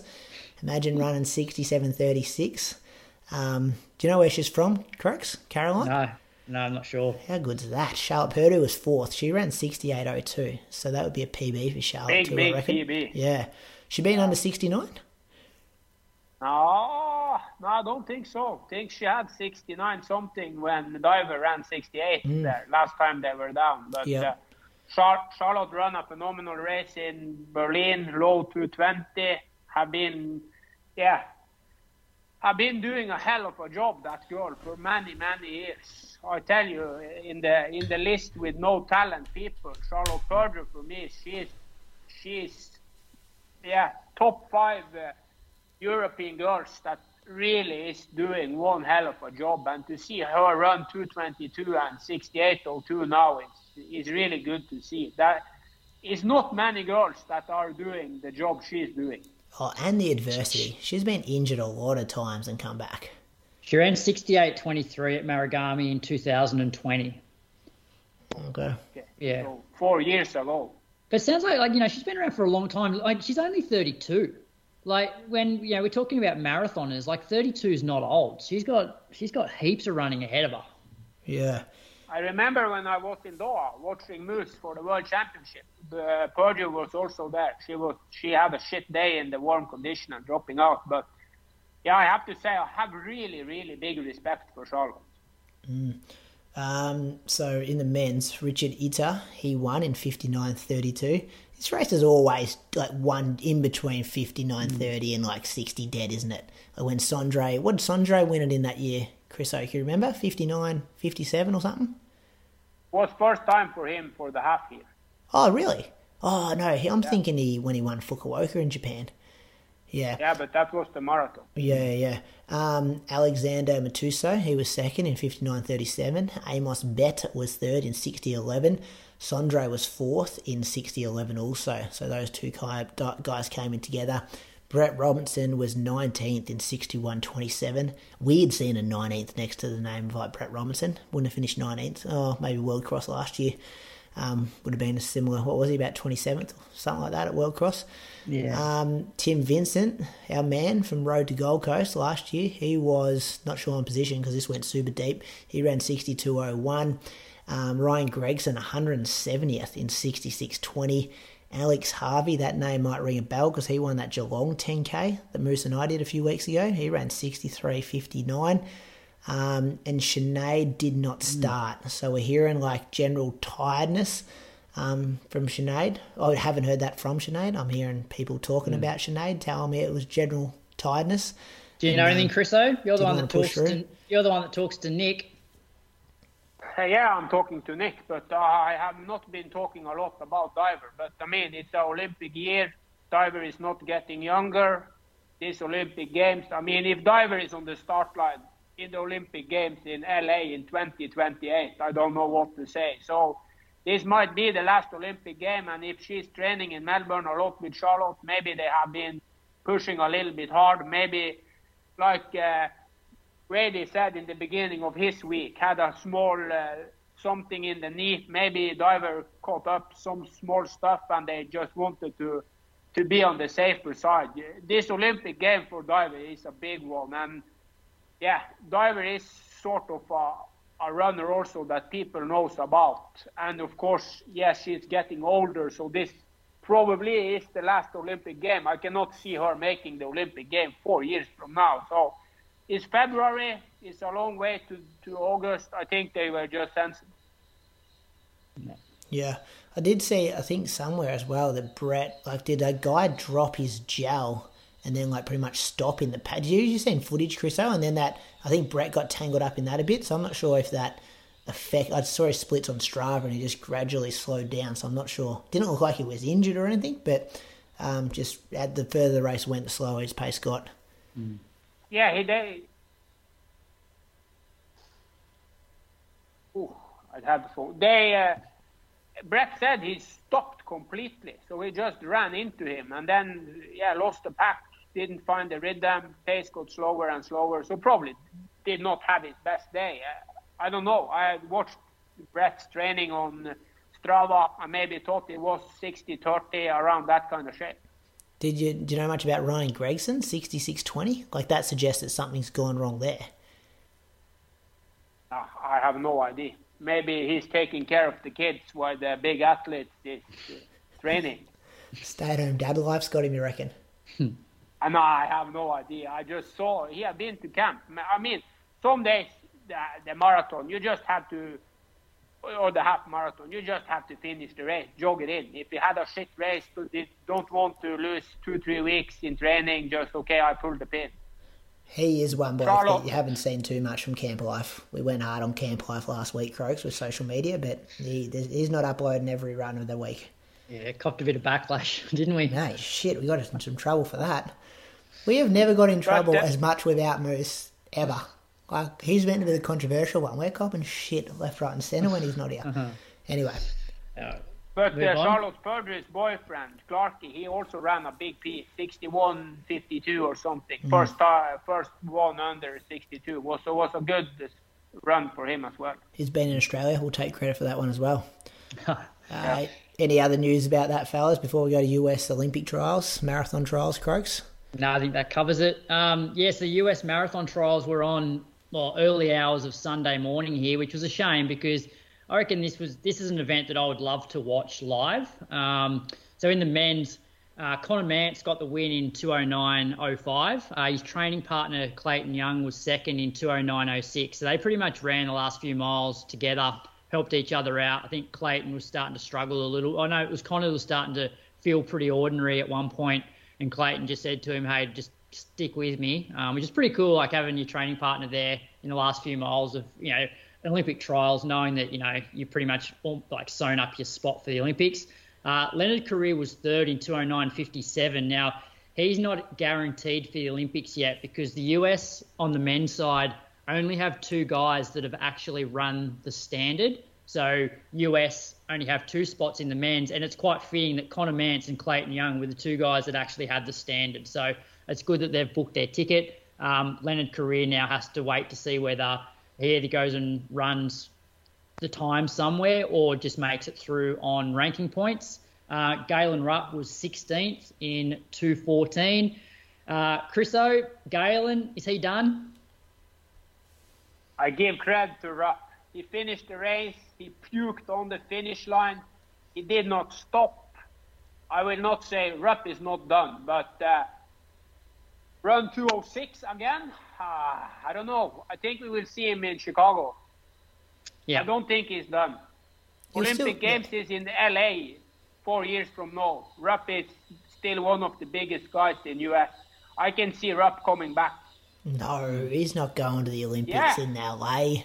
Yeah, yeah, yeah. We will be talking four years from now. No, Rupp it- is- Slab? Slab? Yeah, you want to put a Yeah, slow I business? He is going to cash Rupp in will in. on the line. He will cash in in major marathons in the US for the next two or three years. He'll do New York and Boston and Chicago, and um, no. he will cash in with his name and his medals, and then he'll just exit the sport, and you won't hear of him. Rupp have- Similar to Australia, Rupp Michael have Shelley.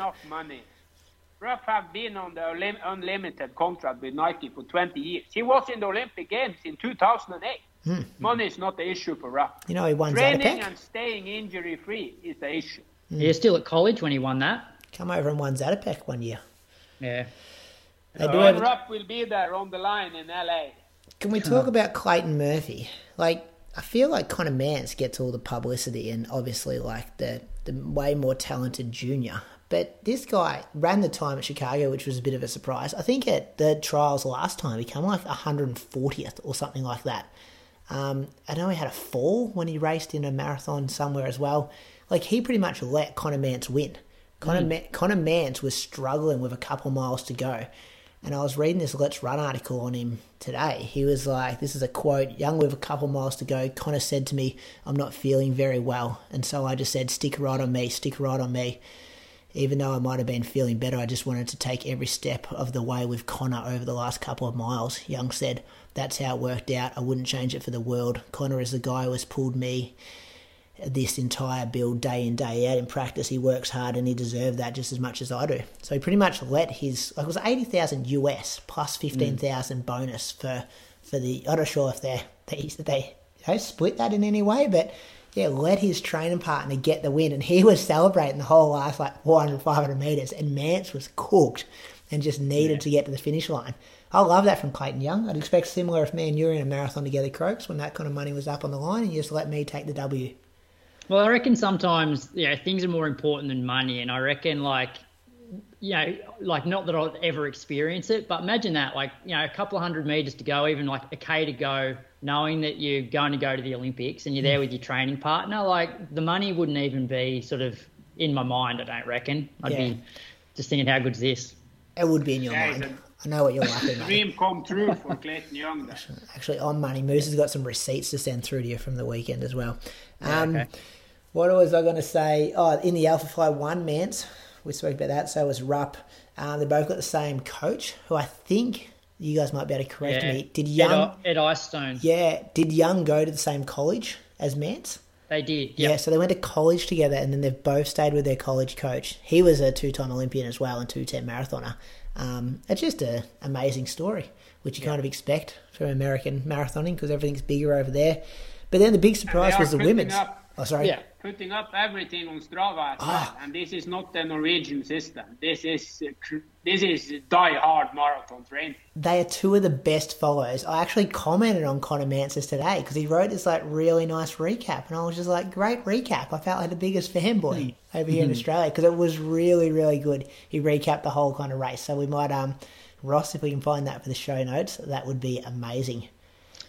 Another amazing story, Brady, as you said, was the women's. So a lady on debut, Fiona O'Keefe, won the race 222.10, uh, beating Emily Sisson 222.42, and Dakota Lindwurm, uh, who's part of the Minnesota Distance Elite Squad, was third in 225.31. So both Fiona and Dakota are Puma athletes.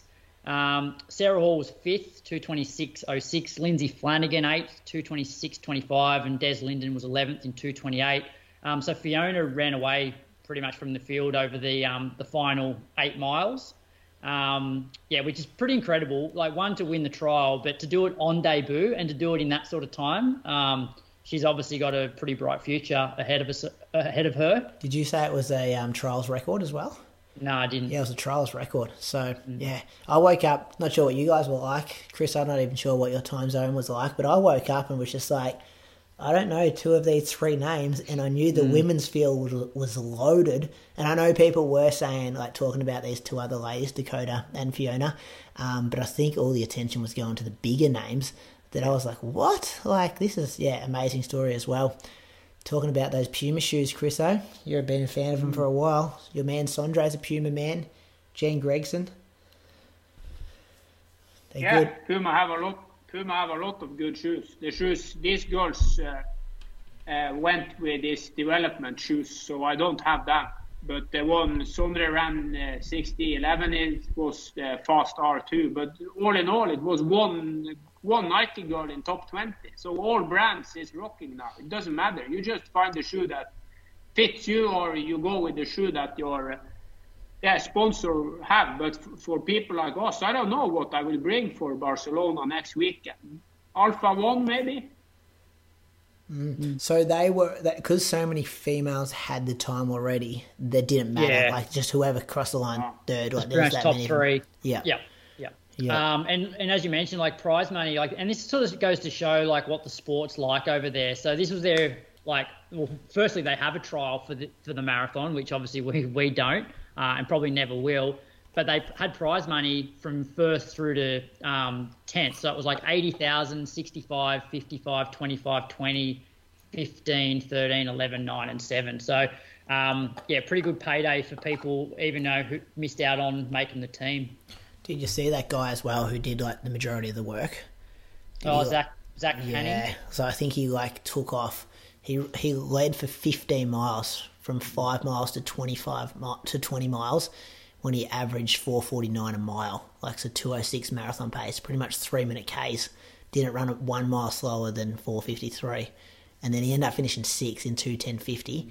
But I think he only got caught at like 24 miles, like you know, close to the finish line.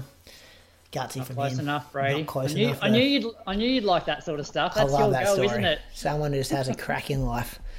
Uh, next bit of news. Let's whip through the back end of this show. Jakob Ingebrigtsen, Chriso, tell me how many of these things you knew. I reckon all of them. Has admitted he has struggled to train in the off season due to a combination of illness and foot and Achilles injuries. Ingebrigtsen has been forced to cancel two high altitude training trips to Sierra Nevada in Spain and is cross training at home in Norway instead. Ingebrigtsen was forced to miss the European Cross Country Championships in Brussels and has also cancelled a planned indoor season. He said now plan A is to start the season in Eugene, which is the 25th of May, then run Bislett Games, the European Championships in Rome, the Norwegian Championships, and then maybe Monaco. And then uh, focus on the Olympics after that. He also announced just a couple days ago that he's going to be a dad in June. So a bit going on for your boy Jakob Chriso. You know all that stuff. That's what people are saying on the ground over there. Nothing new. No, but I'm yeah. I don't know what to say. You worried? Have we seen the best? Have we seen the best out of Jacob? I don't know. Not many people are running fifteen hundreds and they're dads. You know what I mean? Like Ah, I don't, is. I don't think the dad stuff is. Uh, the girl will take hand of this uh, kid. That- That doesn't matter. But uh, no training in uh, or no running in October, November, December, January, four months. I saw him yesterday on the airplane to Amsterdam, probably visiting one hell of a doctor or something. Maybe Nike had enough of this and sent him in around Europe. I don't know, but I am concerned. I know, as I told you, George Mills was with us yesterday. I know, yeah, Wightman ran fast indoor. Per, Narva. You see a guy, yeah, you see Katir. Oof, yeah, I am worried. Those But UK Chris, I- blokes are lining up to smash him. Yeah, UK has got such good depth, but I, I thought the Norwegian system was meant to like reduce the chances of injuries because of like the smart smart approach. Yeah, but you can say a lot about the system. Jakob have been in this game for 10 years, have done all in all, you have to wear spikes and you have to run fast. And you can imagine a double day like he had in the Diamond League final. If he was a little bit in trouble with Achilles before that, I don't know. He's, I mean, Jakob is young, but yeah, the training age is not that young. So he's paying the price of uh, working hard and yeah, running a lot of fast 1500 meter races. But but if Jakob is not in running training, serious altitude training in Mars, I think he have a big problem. Mm. Another thing I saw today, Brady, was he must have done an interview with um, where was it? Uh, speaking with the newspaper, Christian Stavanger. Oh, yeah. um, speaking about his racing against Kerr and fellow Brit Jake Wightman, he said, "I know that I win 99 out of 100 times against them." Hopefully it will be a long time until next time, but we never know when time number 99 will come. The ego is not the issue here in Norway, I tell you that.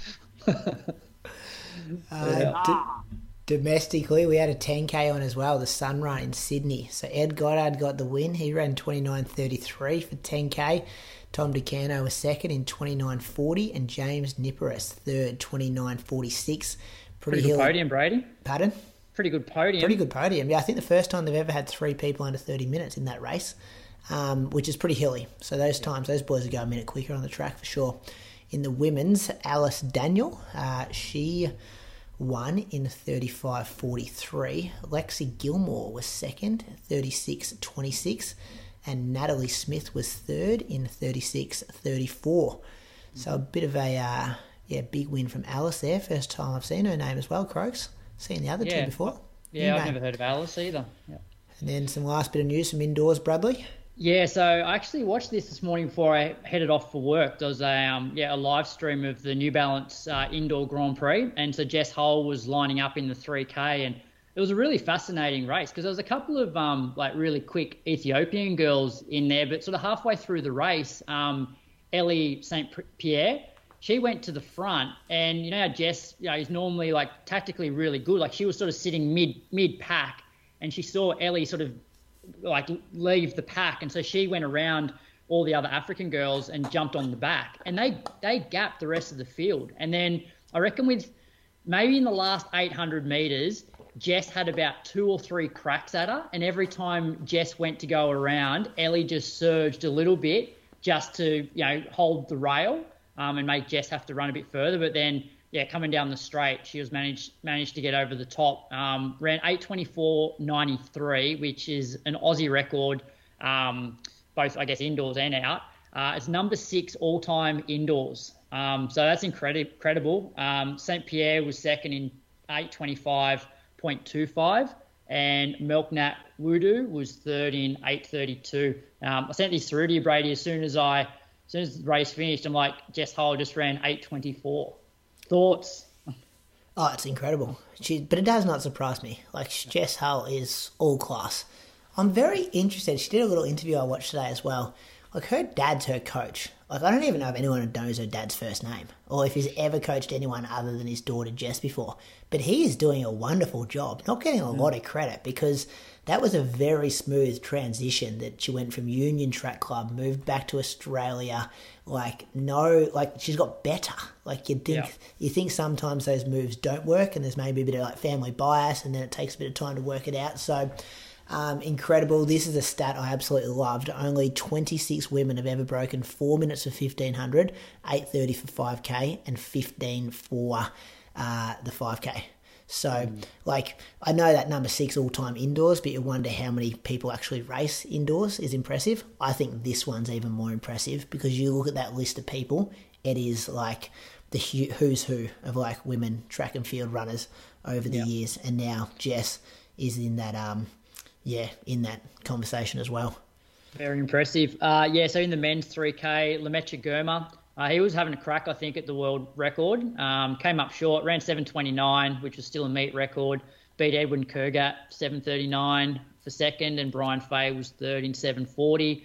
Uh, quickly just ripped through the 1500s. Um, Tsegay Uh, she started off her season uh, 358.11 for the 1500 meet record. Um, Birke Haylom was second, 358 as well, and Emily Mackay was third in 405. Hobbs Kessler, he got the win over Jake Wightman, running 333.66. Jake was 334, and Craig Engels was third in 337. Uh, we had an Aussie girl, Carley Thomas, in the 800. She finished fourth in 201. That's good. Listen to question. Can we go with the second one? Yeah, yeah. So training in a group versus solo.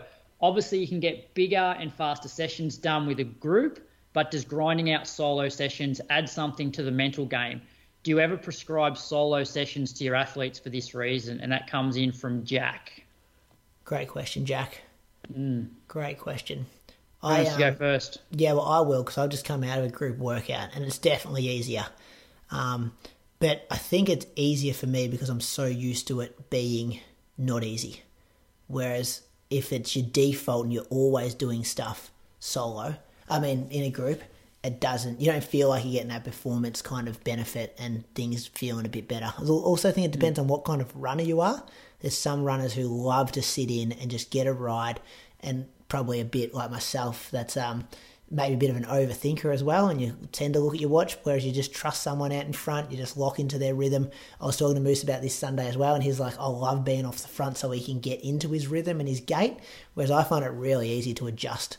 Um, and sitting into pe- with people is just I don't know. It feels like you just get the case for free because you can just relax a bit and you don't have to worry about kind of like um, you know pushing the pace. But I do think there's huge mental benefits for doing the occasional workout um, solo and getting used to being by yourself and being in your own head.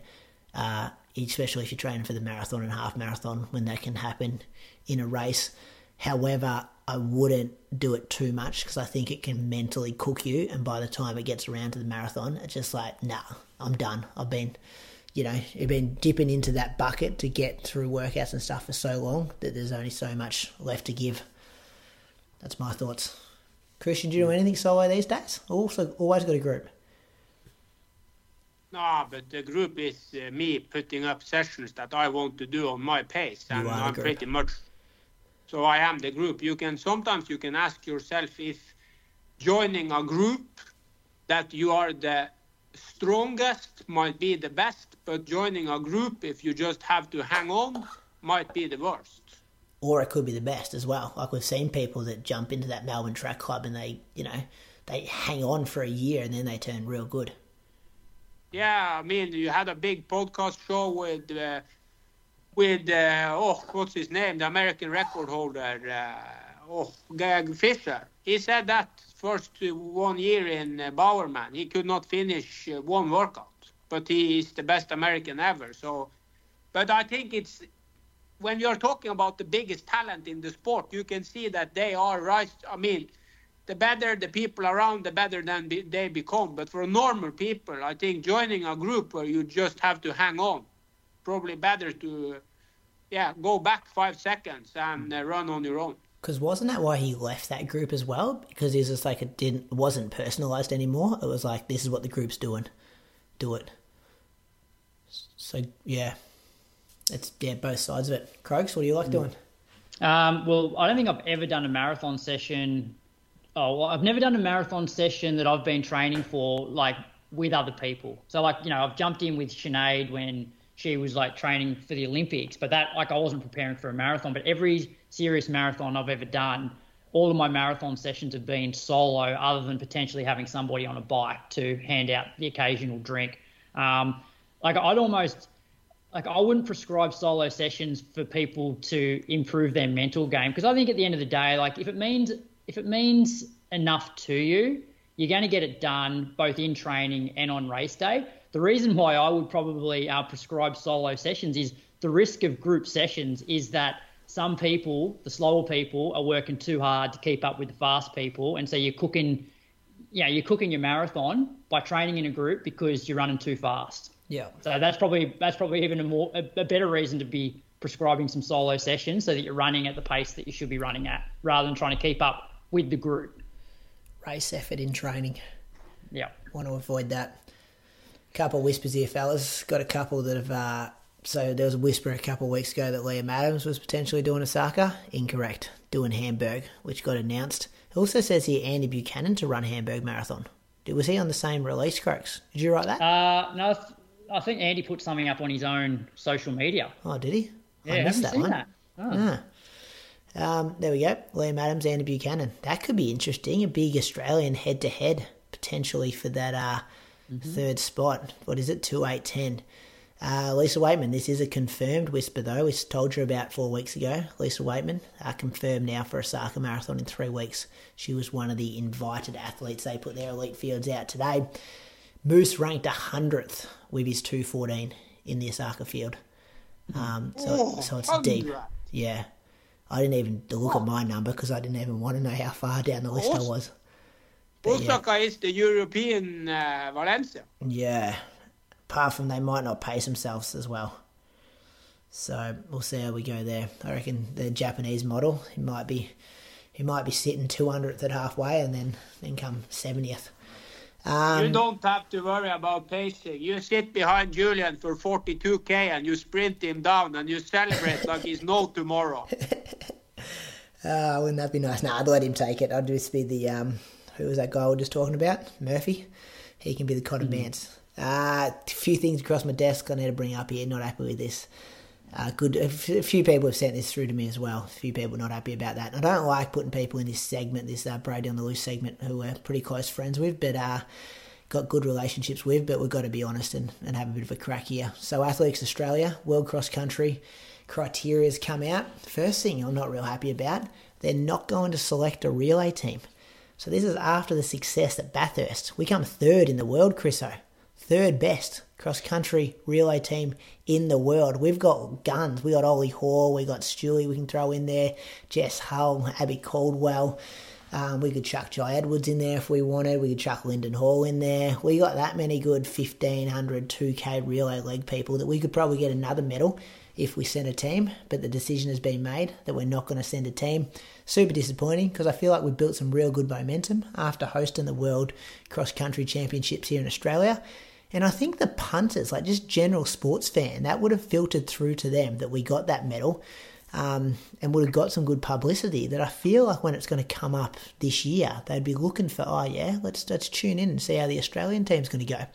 But there's nothing to tune into because they won't be there. They won't be racing. Does that annoy you, I don't think Norway would have anyone in any distance, and we have the cross country in Europe. So Thanks, for me, Chriso. it's hmm? Thank you, because I'm about to shut Brady down because I, I don't agree with this at all. Like, you know, You don't agree with AA, or you don't agree with me. no, I don't agree with you. I think you get, I think you're being a bit harsh on AA. Oh, mate, the whole Because- every single the- Australian distance run is going to be already in Europe. Yeah, but did you? No, they're not. Yes, did they you will ever be. There. th- All our ever- big dogs are in Europe over the winter. Huh? All our It's big two- dogs. it- it's two. So it's two weeks before the Aussie titles, the Olympic trials. And so, do you think AA may have Yeah, fly actually over, do approached? that, fly do you think. Do you think AA may have approached our top athletes like Stewie, like Jess, saying, "Hey, do you guys want to do this World Cross um, relay, knowing that you've got your trials two weeks later?" And the selection policy, basically, you need to finish like you want to finish in the top two at Oh, send the a, de- Olympic send a development team or something then. Send some people that don't I, usually I get know, picked. I know one Australian guy that will be on the start line for the cross. I think it will only be one, maybe two. For the open teams. Yeah. Yeah, well, they've said that. They're only going to. Um, there was something in the policy as well. Team but size also- only athletes who clearly show they are in good shape will be considered. It is not expected to be a full team, as was the case when the championships were in Australia, finishing first and second in the open and men's and open women's race. Not the juniors will be automatically selected. I think it's different if it wasn't an Olympic year, um, because yeah, every like you look at the men's fifteen hundred, it like for Australia, it's cutthroat. Like you've got Stewie, you've got Ollie, you've got Jye, Cam Myers. Like, Do they have to come home? Ollie won't come home for the trials, will he? Oh, I wouldn't be surprised because, like, it, you know, in the past, it's generally looked at if you finish first or second in the trial, like you're you're a good good chance of going. Um, and so I reckon that they've spoken to the athletes, or you know, um, you know, Nick, for example, saying, "Hey, we're not we're not sacrificing our Olympics to fly across the other side of the world and back two weeks before." Especially when you look at you look at other countries, like people like Josh Kerr, Jake Wightman, they're foregoing a world championship indoor in their own country to focus on the Olympics. and He might have and I think, and I think it was like yes, World Cross winning that medal last year was great, but at the end of the day, I don't think that holds a lot of weight in world athletics, a world cross country relay, because if it did, you would have had Josh Kerr out here, Laura Muir out here running that relay last year. No, and that's weren't. different. Them coming to Australia. Well, well, why is it? If it's if it's so prestigious, this cross country relay, why Okay. didn't they come out? I'll put a case of beer on this with you. It will be more competitive this year when it's in Europe. I know Chris has just said Norway are not going to send their team, but I- it will be more you are competitive. wrong. The relays. Brady, you are wrong. You can't the say- only people you will see here is Africans. Nah, you'll see some European teams as well. Even the top, You, the- you, Just get you will see Patina and no Europeans. at World Cross Country. I mean the relay. Yeah. I reckon the relay would be more competitive than it was when it was in Australia. No, the relay will be less competitive, and the and the total will also be less. Cross country should never be in an Olympic year. Nobody cares. even Kenya and Ethiopia last year didn't send their best 1500 2K runners. Like, where was Faith Kipyegon? Where was um, Lamecha Girma? Like, those guys, you know. Bigger, bigger fish to fry, croaks those guys. Yeah, so look, I, I know where you're coming from, Jeez. but I think you have to look at the Olympics comes around once, generally every four years, and um, I reckon it would have been more about. Yes, AA are the ones that aren't selecting a team, but I'm pretty sure Jess, Ollie, Stewie. Do you reckon they would have been asked first and said we're not interested, so don't I- go bother selecting like a B Well, I or think C team? I think rather than getting stuck straight into AA, you need to maybe consider that that, that may have happened. That they've sort of said, "Hey, what do you guys think about running this two weeks before the Olympic trial?" Oh yeah. You reckon they're that organised? Maybe. Maybe. What's your next one? Well, that was meant to be the warm up for this one. This was further down in the policy. Funding. While not part of the selection criteria, athletics. So this is people in the open team because there's no relay teams. So this is if you if you go first and second at the trials. Funding. While not part of the selection criteria, athletes should be aware that Athletics Australia reserves the right to impose a levy on the athletes to, to participate in this championship. Where a levy is to be imposed, athletes will be notified of the relevant amount payable at the time of selection. As a guide, it is likely to be in the range of three to four thousand dollars. If the athlete finishes in the top twenty-four, then the levy will be refunded.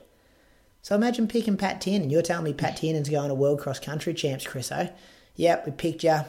Used our discretion. You're not coming back to Australia to do the trial, so you weren't top two. Uh, by the way, we're going to have to charge you four grand to go race for Australia. One of the greatest athletes we've ever produced in this country, and you got to hit him up for four grand, three to four grand, to um, go and compete, represent your country. Don't like this. Just Does put it. Nor- yeah, do, Nor- do Norway ever charge any athlete to represent the country? No, I- no, no, no. They hit up Jakob and say, "Hey, you want to go to Olympics? It's going to cost you four grand, mate. Give us four grand if you're going."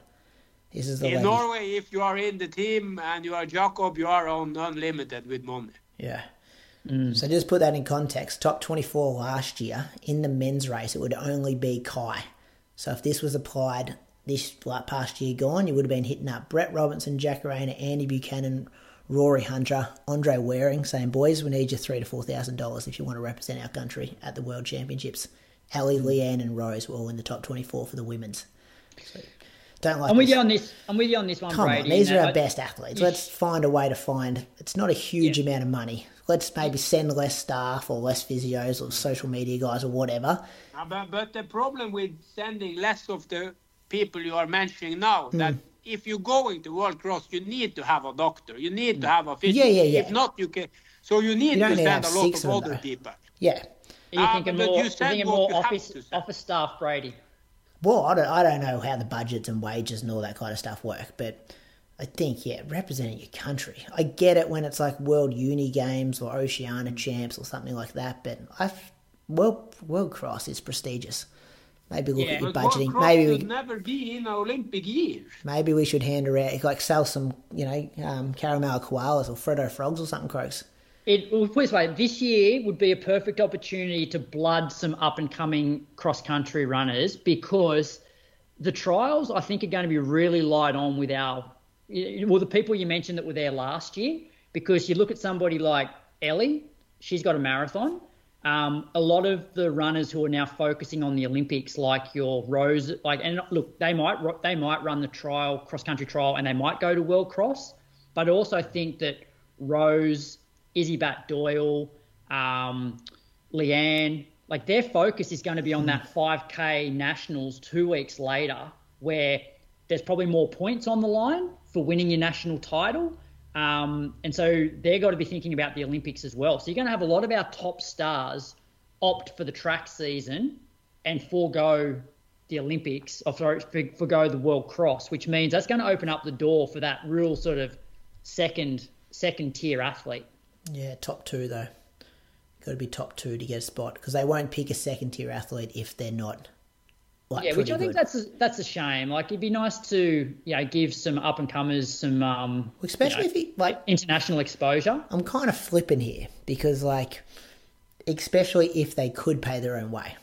Mm. Like if you said like there'd be some people out there would say, "Hey, I'm usually twelfth at this thing. I'd love to have my chance to represent Australia.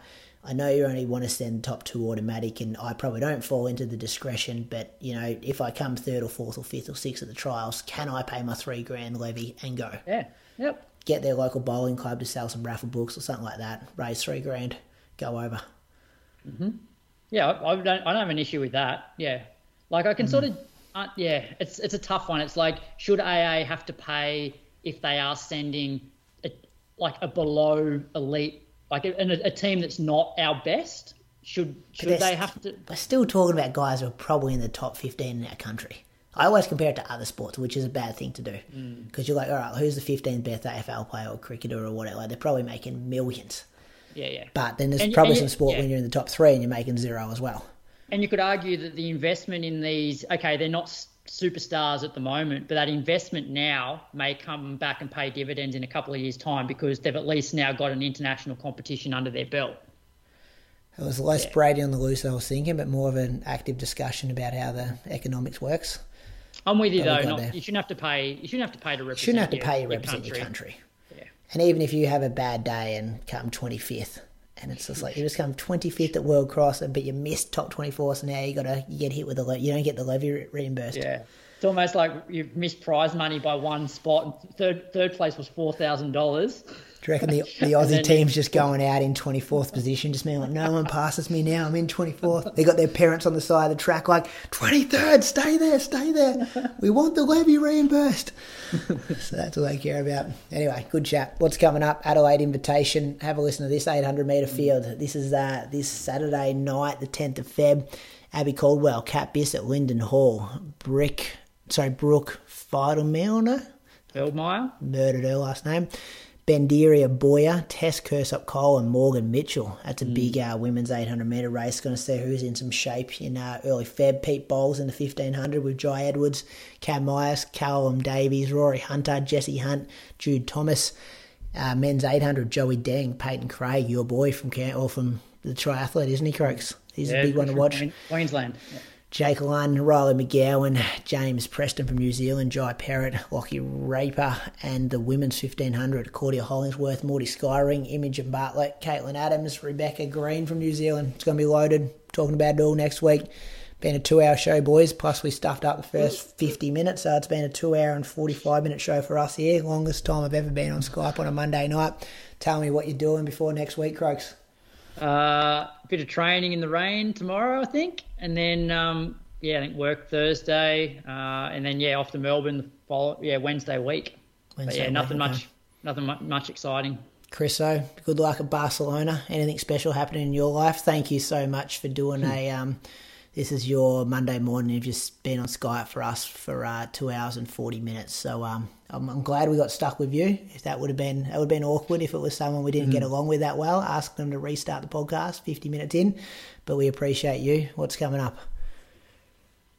Nah, easy session tomorrow. Some two Ks at three thirty pace. Uh, some uh, five or six times one K 325 on Thursday and then arriving in Barcelona Friday. Yeah, and hopefully we can run 68 low on Sunday. Knock a few people off that hit list, mate. Can we can we call you up for maybe five minutes next week's show just to see how the race went? Is that all right? Yeah, just call me for another three hour. I'm always here for you guys. It'll be five to ten minutes. We've got a guest already lined up for next week, but I reckon they'd be pretty keen to fire some questions at you as well. So yeah, I want to see how many people get taken off this hit list and how the race goes. What do you got, Croaks? Give us give us a prediction for Chris O. Oh, oh, oh, oh, this is good. Yeah, well, bef- before he did that K session, I'm like, ah, Unknown, hey. yeah, yeah. 70. But then that one was pretty good. Um, what did you? What was your last half? What, what was your quick? What's been your quickest one recently? 69.40 or something? 69.40 in October in Valencia. You got to go Alright. way quicker than that. I'm gonna go 60. I'll go 68. 45. I'll go sixty-eight twenty-five. All I want, all, all I want is you to. I, I like. I reckon even a 69 flat is still. It's a step in the right direction from where you were, and it shows that the training is working. So don't, yeah, don't discard it. Don't don't change tack after the weekend. Oh no, uh, 315 is the maximum. I will hold back. I have been in Barcelona five years. I know the course. I know that uh, the last 6K probably be on my own. I will try my best, Croaks. So I have, yeah. It's all we I'm can not ask, in mate. this It's all we can ask. talking with you. I'm calling you I'm next Monday. running. I'm calling you next Monday morning your time for a quick 10 minute chat. Listeners, enjoy uh, Jimmy Friend and Friend. His friend this week is your friend, Chris O. Toby Mende, the star of the monthly, the bad boy who previously used to live in Ballarat. And he's joining Jimmy Friend thanks to the running company Geelong. They're talking about uh, some shoes, mostly the New Balance Super Comp Elite 4. They go into heavy detail with that one. Keep an eye on our YouTube as well because they talk, they've got some like visuals and stuff, so we might upload that video as well so you can see what they're talking about in a bit more detail. Thank you, listeners. That was episode number 327. We'll see you next week. Bye bye. See you guys. As you're listening to this show, you're probably training for a race. But how dialed in is your race nutrition? Precision Fuel and Hydration has a free online planner that you can use to work out how much carb, sodium, and fluid you need to perform at your best. Brady regularly uses their resealable 90 gram gels on his longer runs. Click the link in the show notes to use the planner to personalize your strategy for your next race. Then use the code INSIDE to get 15% off your first order of fuel and electrolytes and help support the show. More details at precisionhydration.com.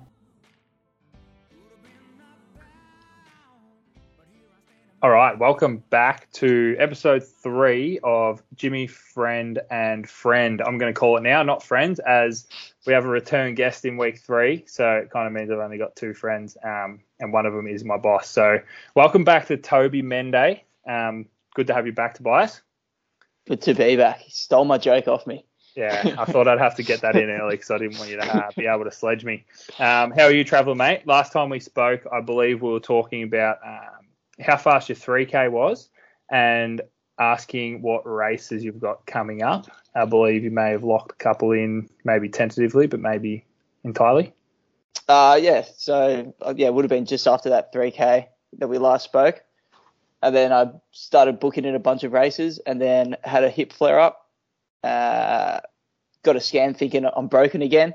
Comes back saying I'm perfect. Um, well, the hip is, not everything else. That's Uh, not something new. Uh, and yeah, now it's been fine. All you have to do is get some magnets on you and your hip comes good. yeah, invest in an MRI machine for when you feel sore is all I'm hearing.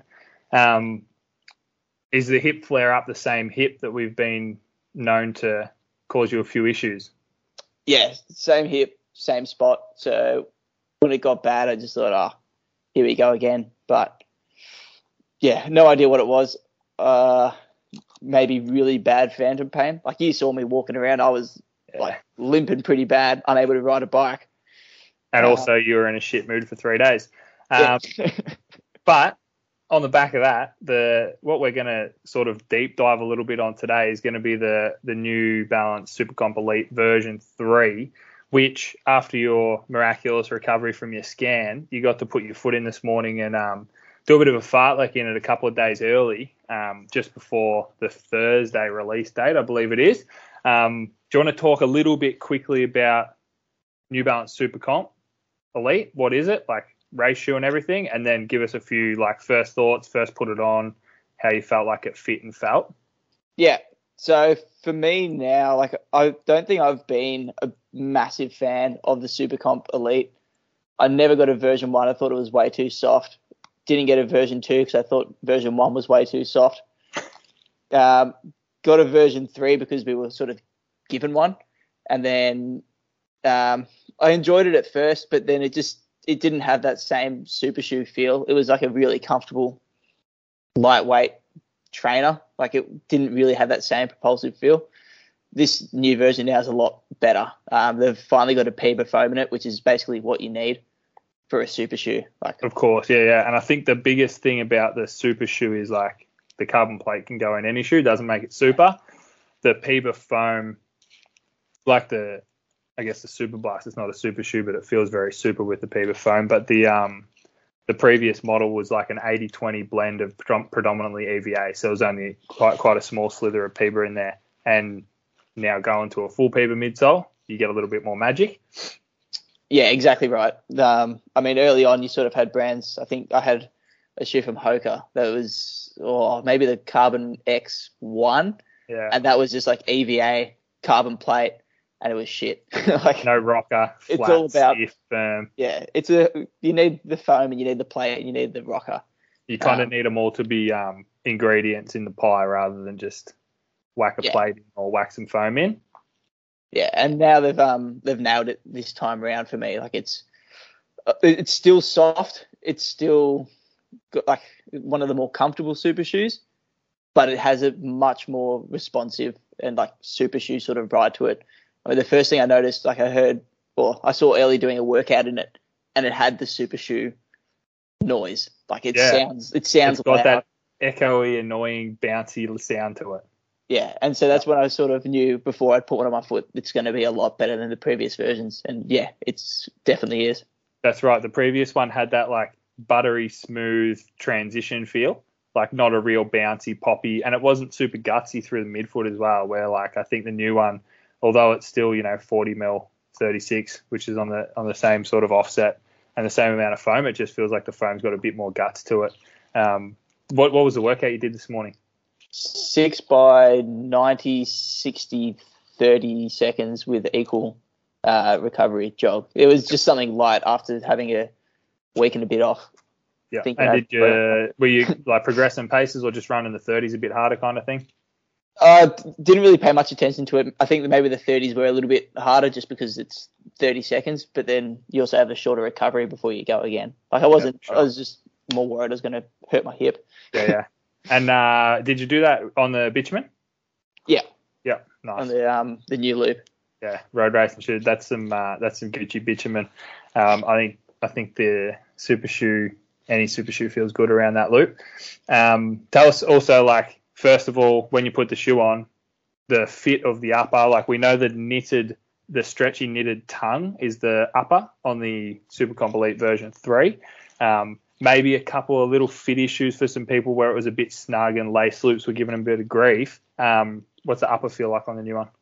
It's a more sort of traditional um, upper on the shoe. So they've gone to like I think they call it phantom fit upper. So it's really thin, breathable. Um, one thing I had with the version three, which I didn't have with this, was like rubbing at the ankle bone. Yep. With that sort of um the the knitted tongue sort of met the rest of the shoe. I used to get rubbing there. Yeah, there's like a little bit of a bump, like a seam there. Yeah, none of that here. It's still uh, like it's pretty generous in terms of the fit of the shoe. Um, and then they also make it in a wide. So if you've got a wider foot, it's going to be the race shoe for you. Like I, I can't see why other brands aren't doing a wider fit race shoe, especially with the amount of people wearing them now.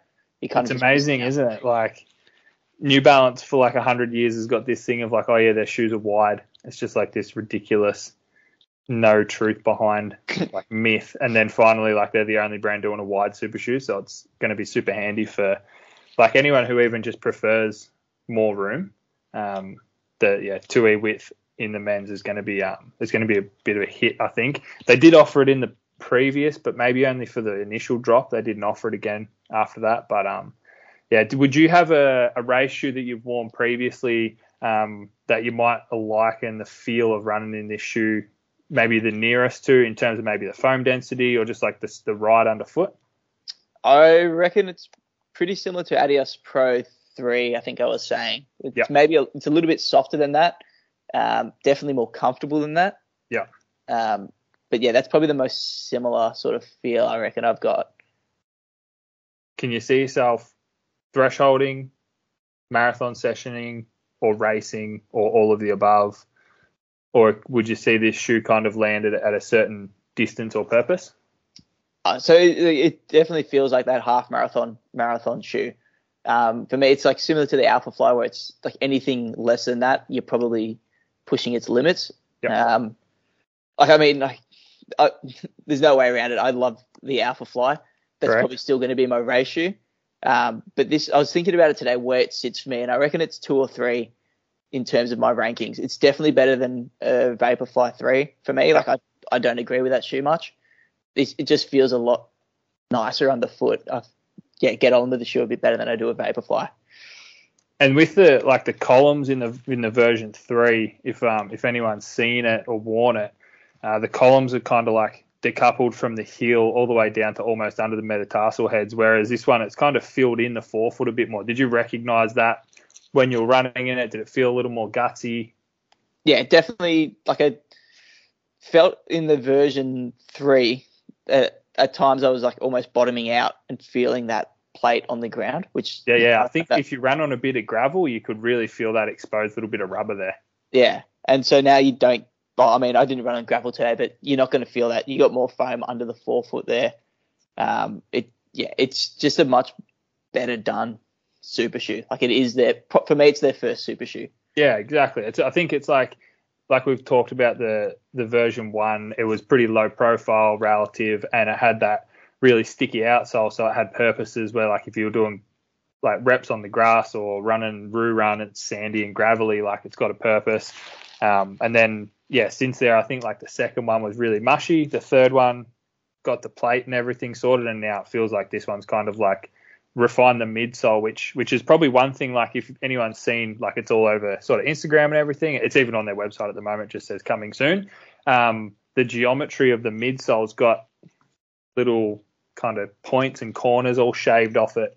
Um, which yeah, Jules was chatting to the New Balance guys, and he sort of said like they had the shoe, which generally would be quite bulbous and and sort of puffy looking. Um, and they kind of shot lasers across all the points of the shoe that they needed to keep, and then just shaved off all the all the added bits that kind of didn't need to be there. So they were able to drop a little bit of weight um, by doing that, and and sort of maintaining like a real big gutsy gutsy midsole. Um, you obviously ran on the road today for probably I don't know six or eight k. Um, how did it look underfoot after you ran in it? Like durability wise, did it have a lot of rubber underfoot? Yeah, I mean it's got a fair bit of rubber underfoot. I'm not sure if we're doing any video for this, but I'll just show it there. So you got this big forefoot section there, all filled in, a little bit on the heel there. Like I don't think there's it's going to be definitely one of the more durable uh, durable uh, super shoes, I think. Yep. And it's like a good bit of rubber. There'd be a couple mil there, Yeah, Yeah, I think it's not just like that like- really fine stuff. real thin. Like I think the Adios Pro Three, that is like there's not a whole lot there. They've got maybe like half a mil of rubber, and then it's just maybe a little bit more at the toe, and then yeah, like you'll you'll burn through that a lot quicker than you would this. Yeah, and I think also like having the the forefoot almost looks a little bit like it's a wider platform from what you've just pulled up there. Um, main reason I'm asking Toby all these questions is because my foot didn't fit exactly well in the pair that I tried on, so I'm yet to run in it, but I'll chase down a pair that fits. Um, I, I'd walked around the shop with the one that was just a smidgen short on, and it just felt to me like a slightly denser, slightly more gutsy version of version three, which I kind of think the version three for me being a little bigger was a little bit soft through the rear foot. And I think, you know, as you fatigue, longer session, marathon session or a race, the I think the landing area was just a little bit too compliant. Whereas this felt like the columns are a little broader, the forefoot being filled in didn't allow the forefoot to compress as much, um, which might feel a little firmer and more resilient, which is something that I'll like. And then it might feel a little bit too much for someone else. But it's definitely a shoe that's going to be thrown into the mix of like fittings for for all the upcoming marathons. When you think of Ballarat, Canberra, Gold Coast, uh, Noosa, like Melbourne, there's there's a lot of fun stuff happening in the in the footwear world. Um, lining up with a lot of marathons coming out, and I guess like looking up to the Olympics, we'll be seeing these on on feet of everyone. Um, one other shoe, just quickly from New Balance, that I wanted to touch on. I think it's next month rather than rather than the first of Feb. So the just quickly the Fe, the Feb first release for the Super Comp Elite version four um, in stock, standard width, wide width, ladies standard in at the running company. So DM for your chance to lock away a pair. Um, the colorway, if you're not on the if we're not on the video, is the yeah, it's like white with a bit of green and orange. It's a pretty sharp looking colorway, good looking shoe. Um, but also the Rebel, Toby. Um, I know Bree got a pair of sample size. I know your foot's not that small, but like you've had a feel of it. What are your thoughts on um, the Rebel, which I guess is like the lightweight trainer partner to where we are here with the with the race shoe? I mean, I'm pretty excited for that. I had the first version of that, and I actually kind of I, I enjoyed that, even though I really didn't like the elite, which maybe doesn't make a whole lot of sense. That was uh, the, the, sock upper. Yeah. Yeah, with like was, the wing out the side. Yeah, so yeah, I, I really like that. Didn't yep. the other two because it then started to feel a bit too soft. Yeah, I agree. I think it's the same as the previous ratio here. It was really, really mushy in the foam density, and it just didn't agree with a lot of people. Yeah, so I like I can't remember doing too well with that one at yep. all, like even in store. Um, version is it three, four? Version four? four? yeah. Yeah, it, it just looks like it's it just it's taking the new things from the elite, putting it into something that's not plated. It's going to be really light. It's going to be really fun to jog in. Like I think there's tr- maybe trying to target it as a tempo shoe, but realistically, it's it's a fun, lightweight daily trainer for me. Like, yeah. I'm kind of excited to get my foot in one. Um, it, maybe a similar sort of thing to maybe a Novablast, just lighter. Yeah, like chuck it on for your warm up, cool down, and hill reps kind of thing. Like not changing shoes for type setup. Yeah, that's actually a pretty good. Um, yeah, what it could be really good for something where you don't want to take a shoe. It's always been that um, travel shoe. I think you know, yeah, going away, you want to bring one pair of shoes. That's it. Like you can jog in it, you can do reps in it because it is so light and responsive. Yeah, for and sure. It's, it's going to be a bit more refined now. It's also if you um, hold up the version four of the race shoe there, like it's between the two columns. It's um, it's entirely filled in underneath, so it's it's not plated. It's much more flexible, um, but it's got a full contact outer sole, so you don't get that really soft uh, column, I guess, compressing independent to each other, um, lateral kind of instability, um, like you might if there was if there was a big cavity through the middle there anything else on the Super Comp Elite version four before we just sort of trickle onto a couple of sort of mileage shoes that are on their way in? Oh, I think I did have something that I forgot, which is on brand. Uh, Doesn't sound like you. Yeah, no, I can't have been too important. That's right. Oh, again, oh, just... actually, the plate it's a lot stiffer than what it used to be. Okay. Nice. And I mean, again, if we go like if I try and flex this one here, I'm not sure if we're going to have video out, but oh yeah, I just literally did that to mine. I was like, used to be pretty stiff, didn't it? But maybe not. Yeah, you got a little bit more. Um, it's almost like it might be thicker. I, I, it's supposed to be thinner. I was just looking at something. It said the plate's thinner, but it's just it's so better much quality carbon then. yeah, yeah, that's good. Um, perfect. Couple of mileage shoes coming up. Do you want to talk about Nimbus 26? Um, did you get to chuck on the sample of that? Yeah, I did. Yeah. yeah. Talk to us about that a little bit. I think Jules and Bree have been jogging in it a bit, but um, yeah, that's coming up next month as well. So just a couple of little like, I don't know, daily trainers, mileage shoes that might be um might be suitable. Yeah. So I think like I enjoyed the 25 we at now. Yeah. Yeah. Yeah. I enjoyed that. It towards the end of its life, it started to feel really soft. Um, the new version felt a little bit firmer underfoot initially, a bit lighter, and um, yeah, I think it's going to be again like a good update. Like if you compare that to what the 24 or 23 was, like yeah. it's such a better shoe. if it wasn't the Nimbus name that's been around for 25 years, they just bin it and just go with a whole new name. Like it's it's that much different and that much more um, versatile, suitable, all the words.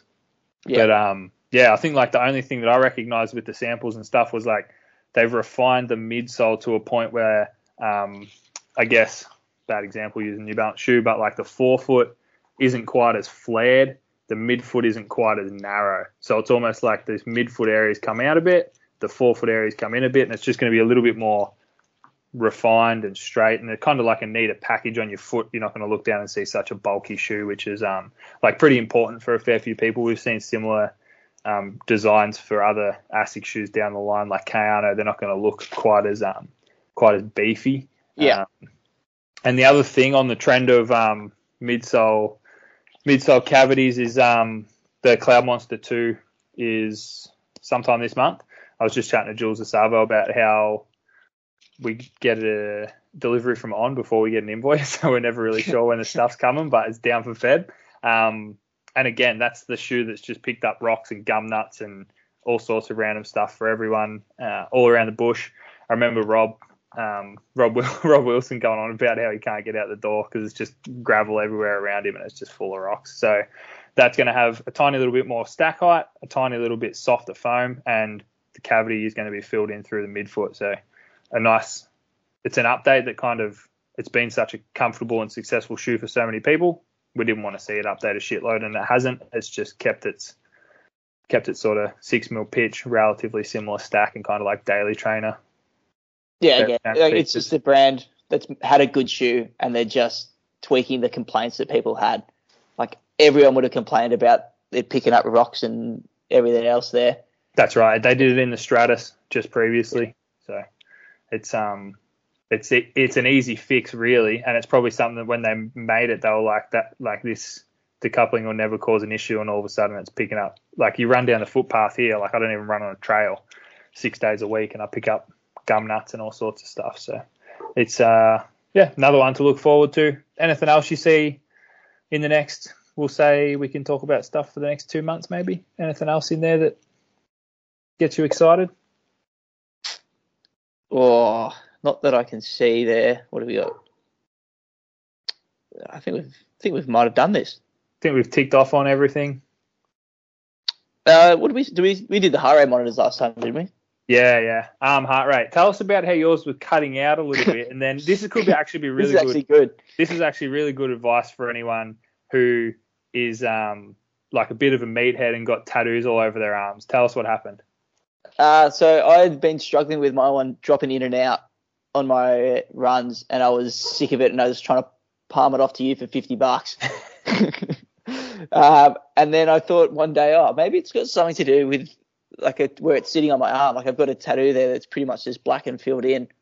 And then I asked you about it, and you said, yeah, that's an actual thing. And then I didn't trust you, so I googled it. Turns out, and it turns out it's an actual thing. I've moved it to the other arm, and it, I've had no issues with it at all. It's been And- perfect since. Where you were putting it was a twenty cent coin sized dot that is coloured in black, like right on the spot. It's just Um, I can't remember where I heard that, but I heard something maybe on a podcast about like optical heart rate and pigment in the tattoo, like not allowing it to be read properly. That's probably all wrong, but it it's true. So if anyone's had issues with it and they've got tattoos, um, and you can move it, like I don't know, other arm inside of your bicep, outside of your bicep, try something different. But yeah, that's probably that's probably the only thing that's ever gone wrong with it, and it was wrong with you. So yeah. um, other than that, I reckon we're pretty sweet. We've got a few more um, on Cloud Spike 10,000s landed in store this morning. So that's probably the one other thing that a few people have been waiting on. Um, I must have so missed yeah. out on those again. contact the Instagram of the running company Geelong if uh, any of these things tickle your fancy, and we'll be able to yeah give you a call, jump on an email, or come into the shop and um, be able to sort you out. Um, you're working tomorrow, aren't you? I am. Perfect. We'll see you then. See you later. Take it easy.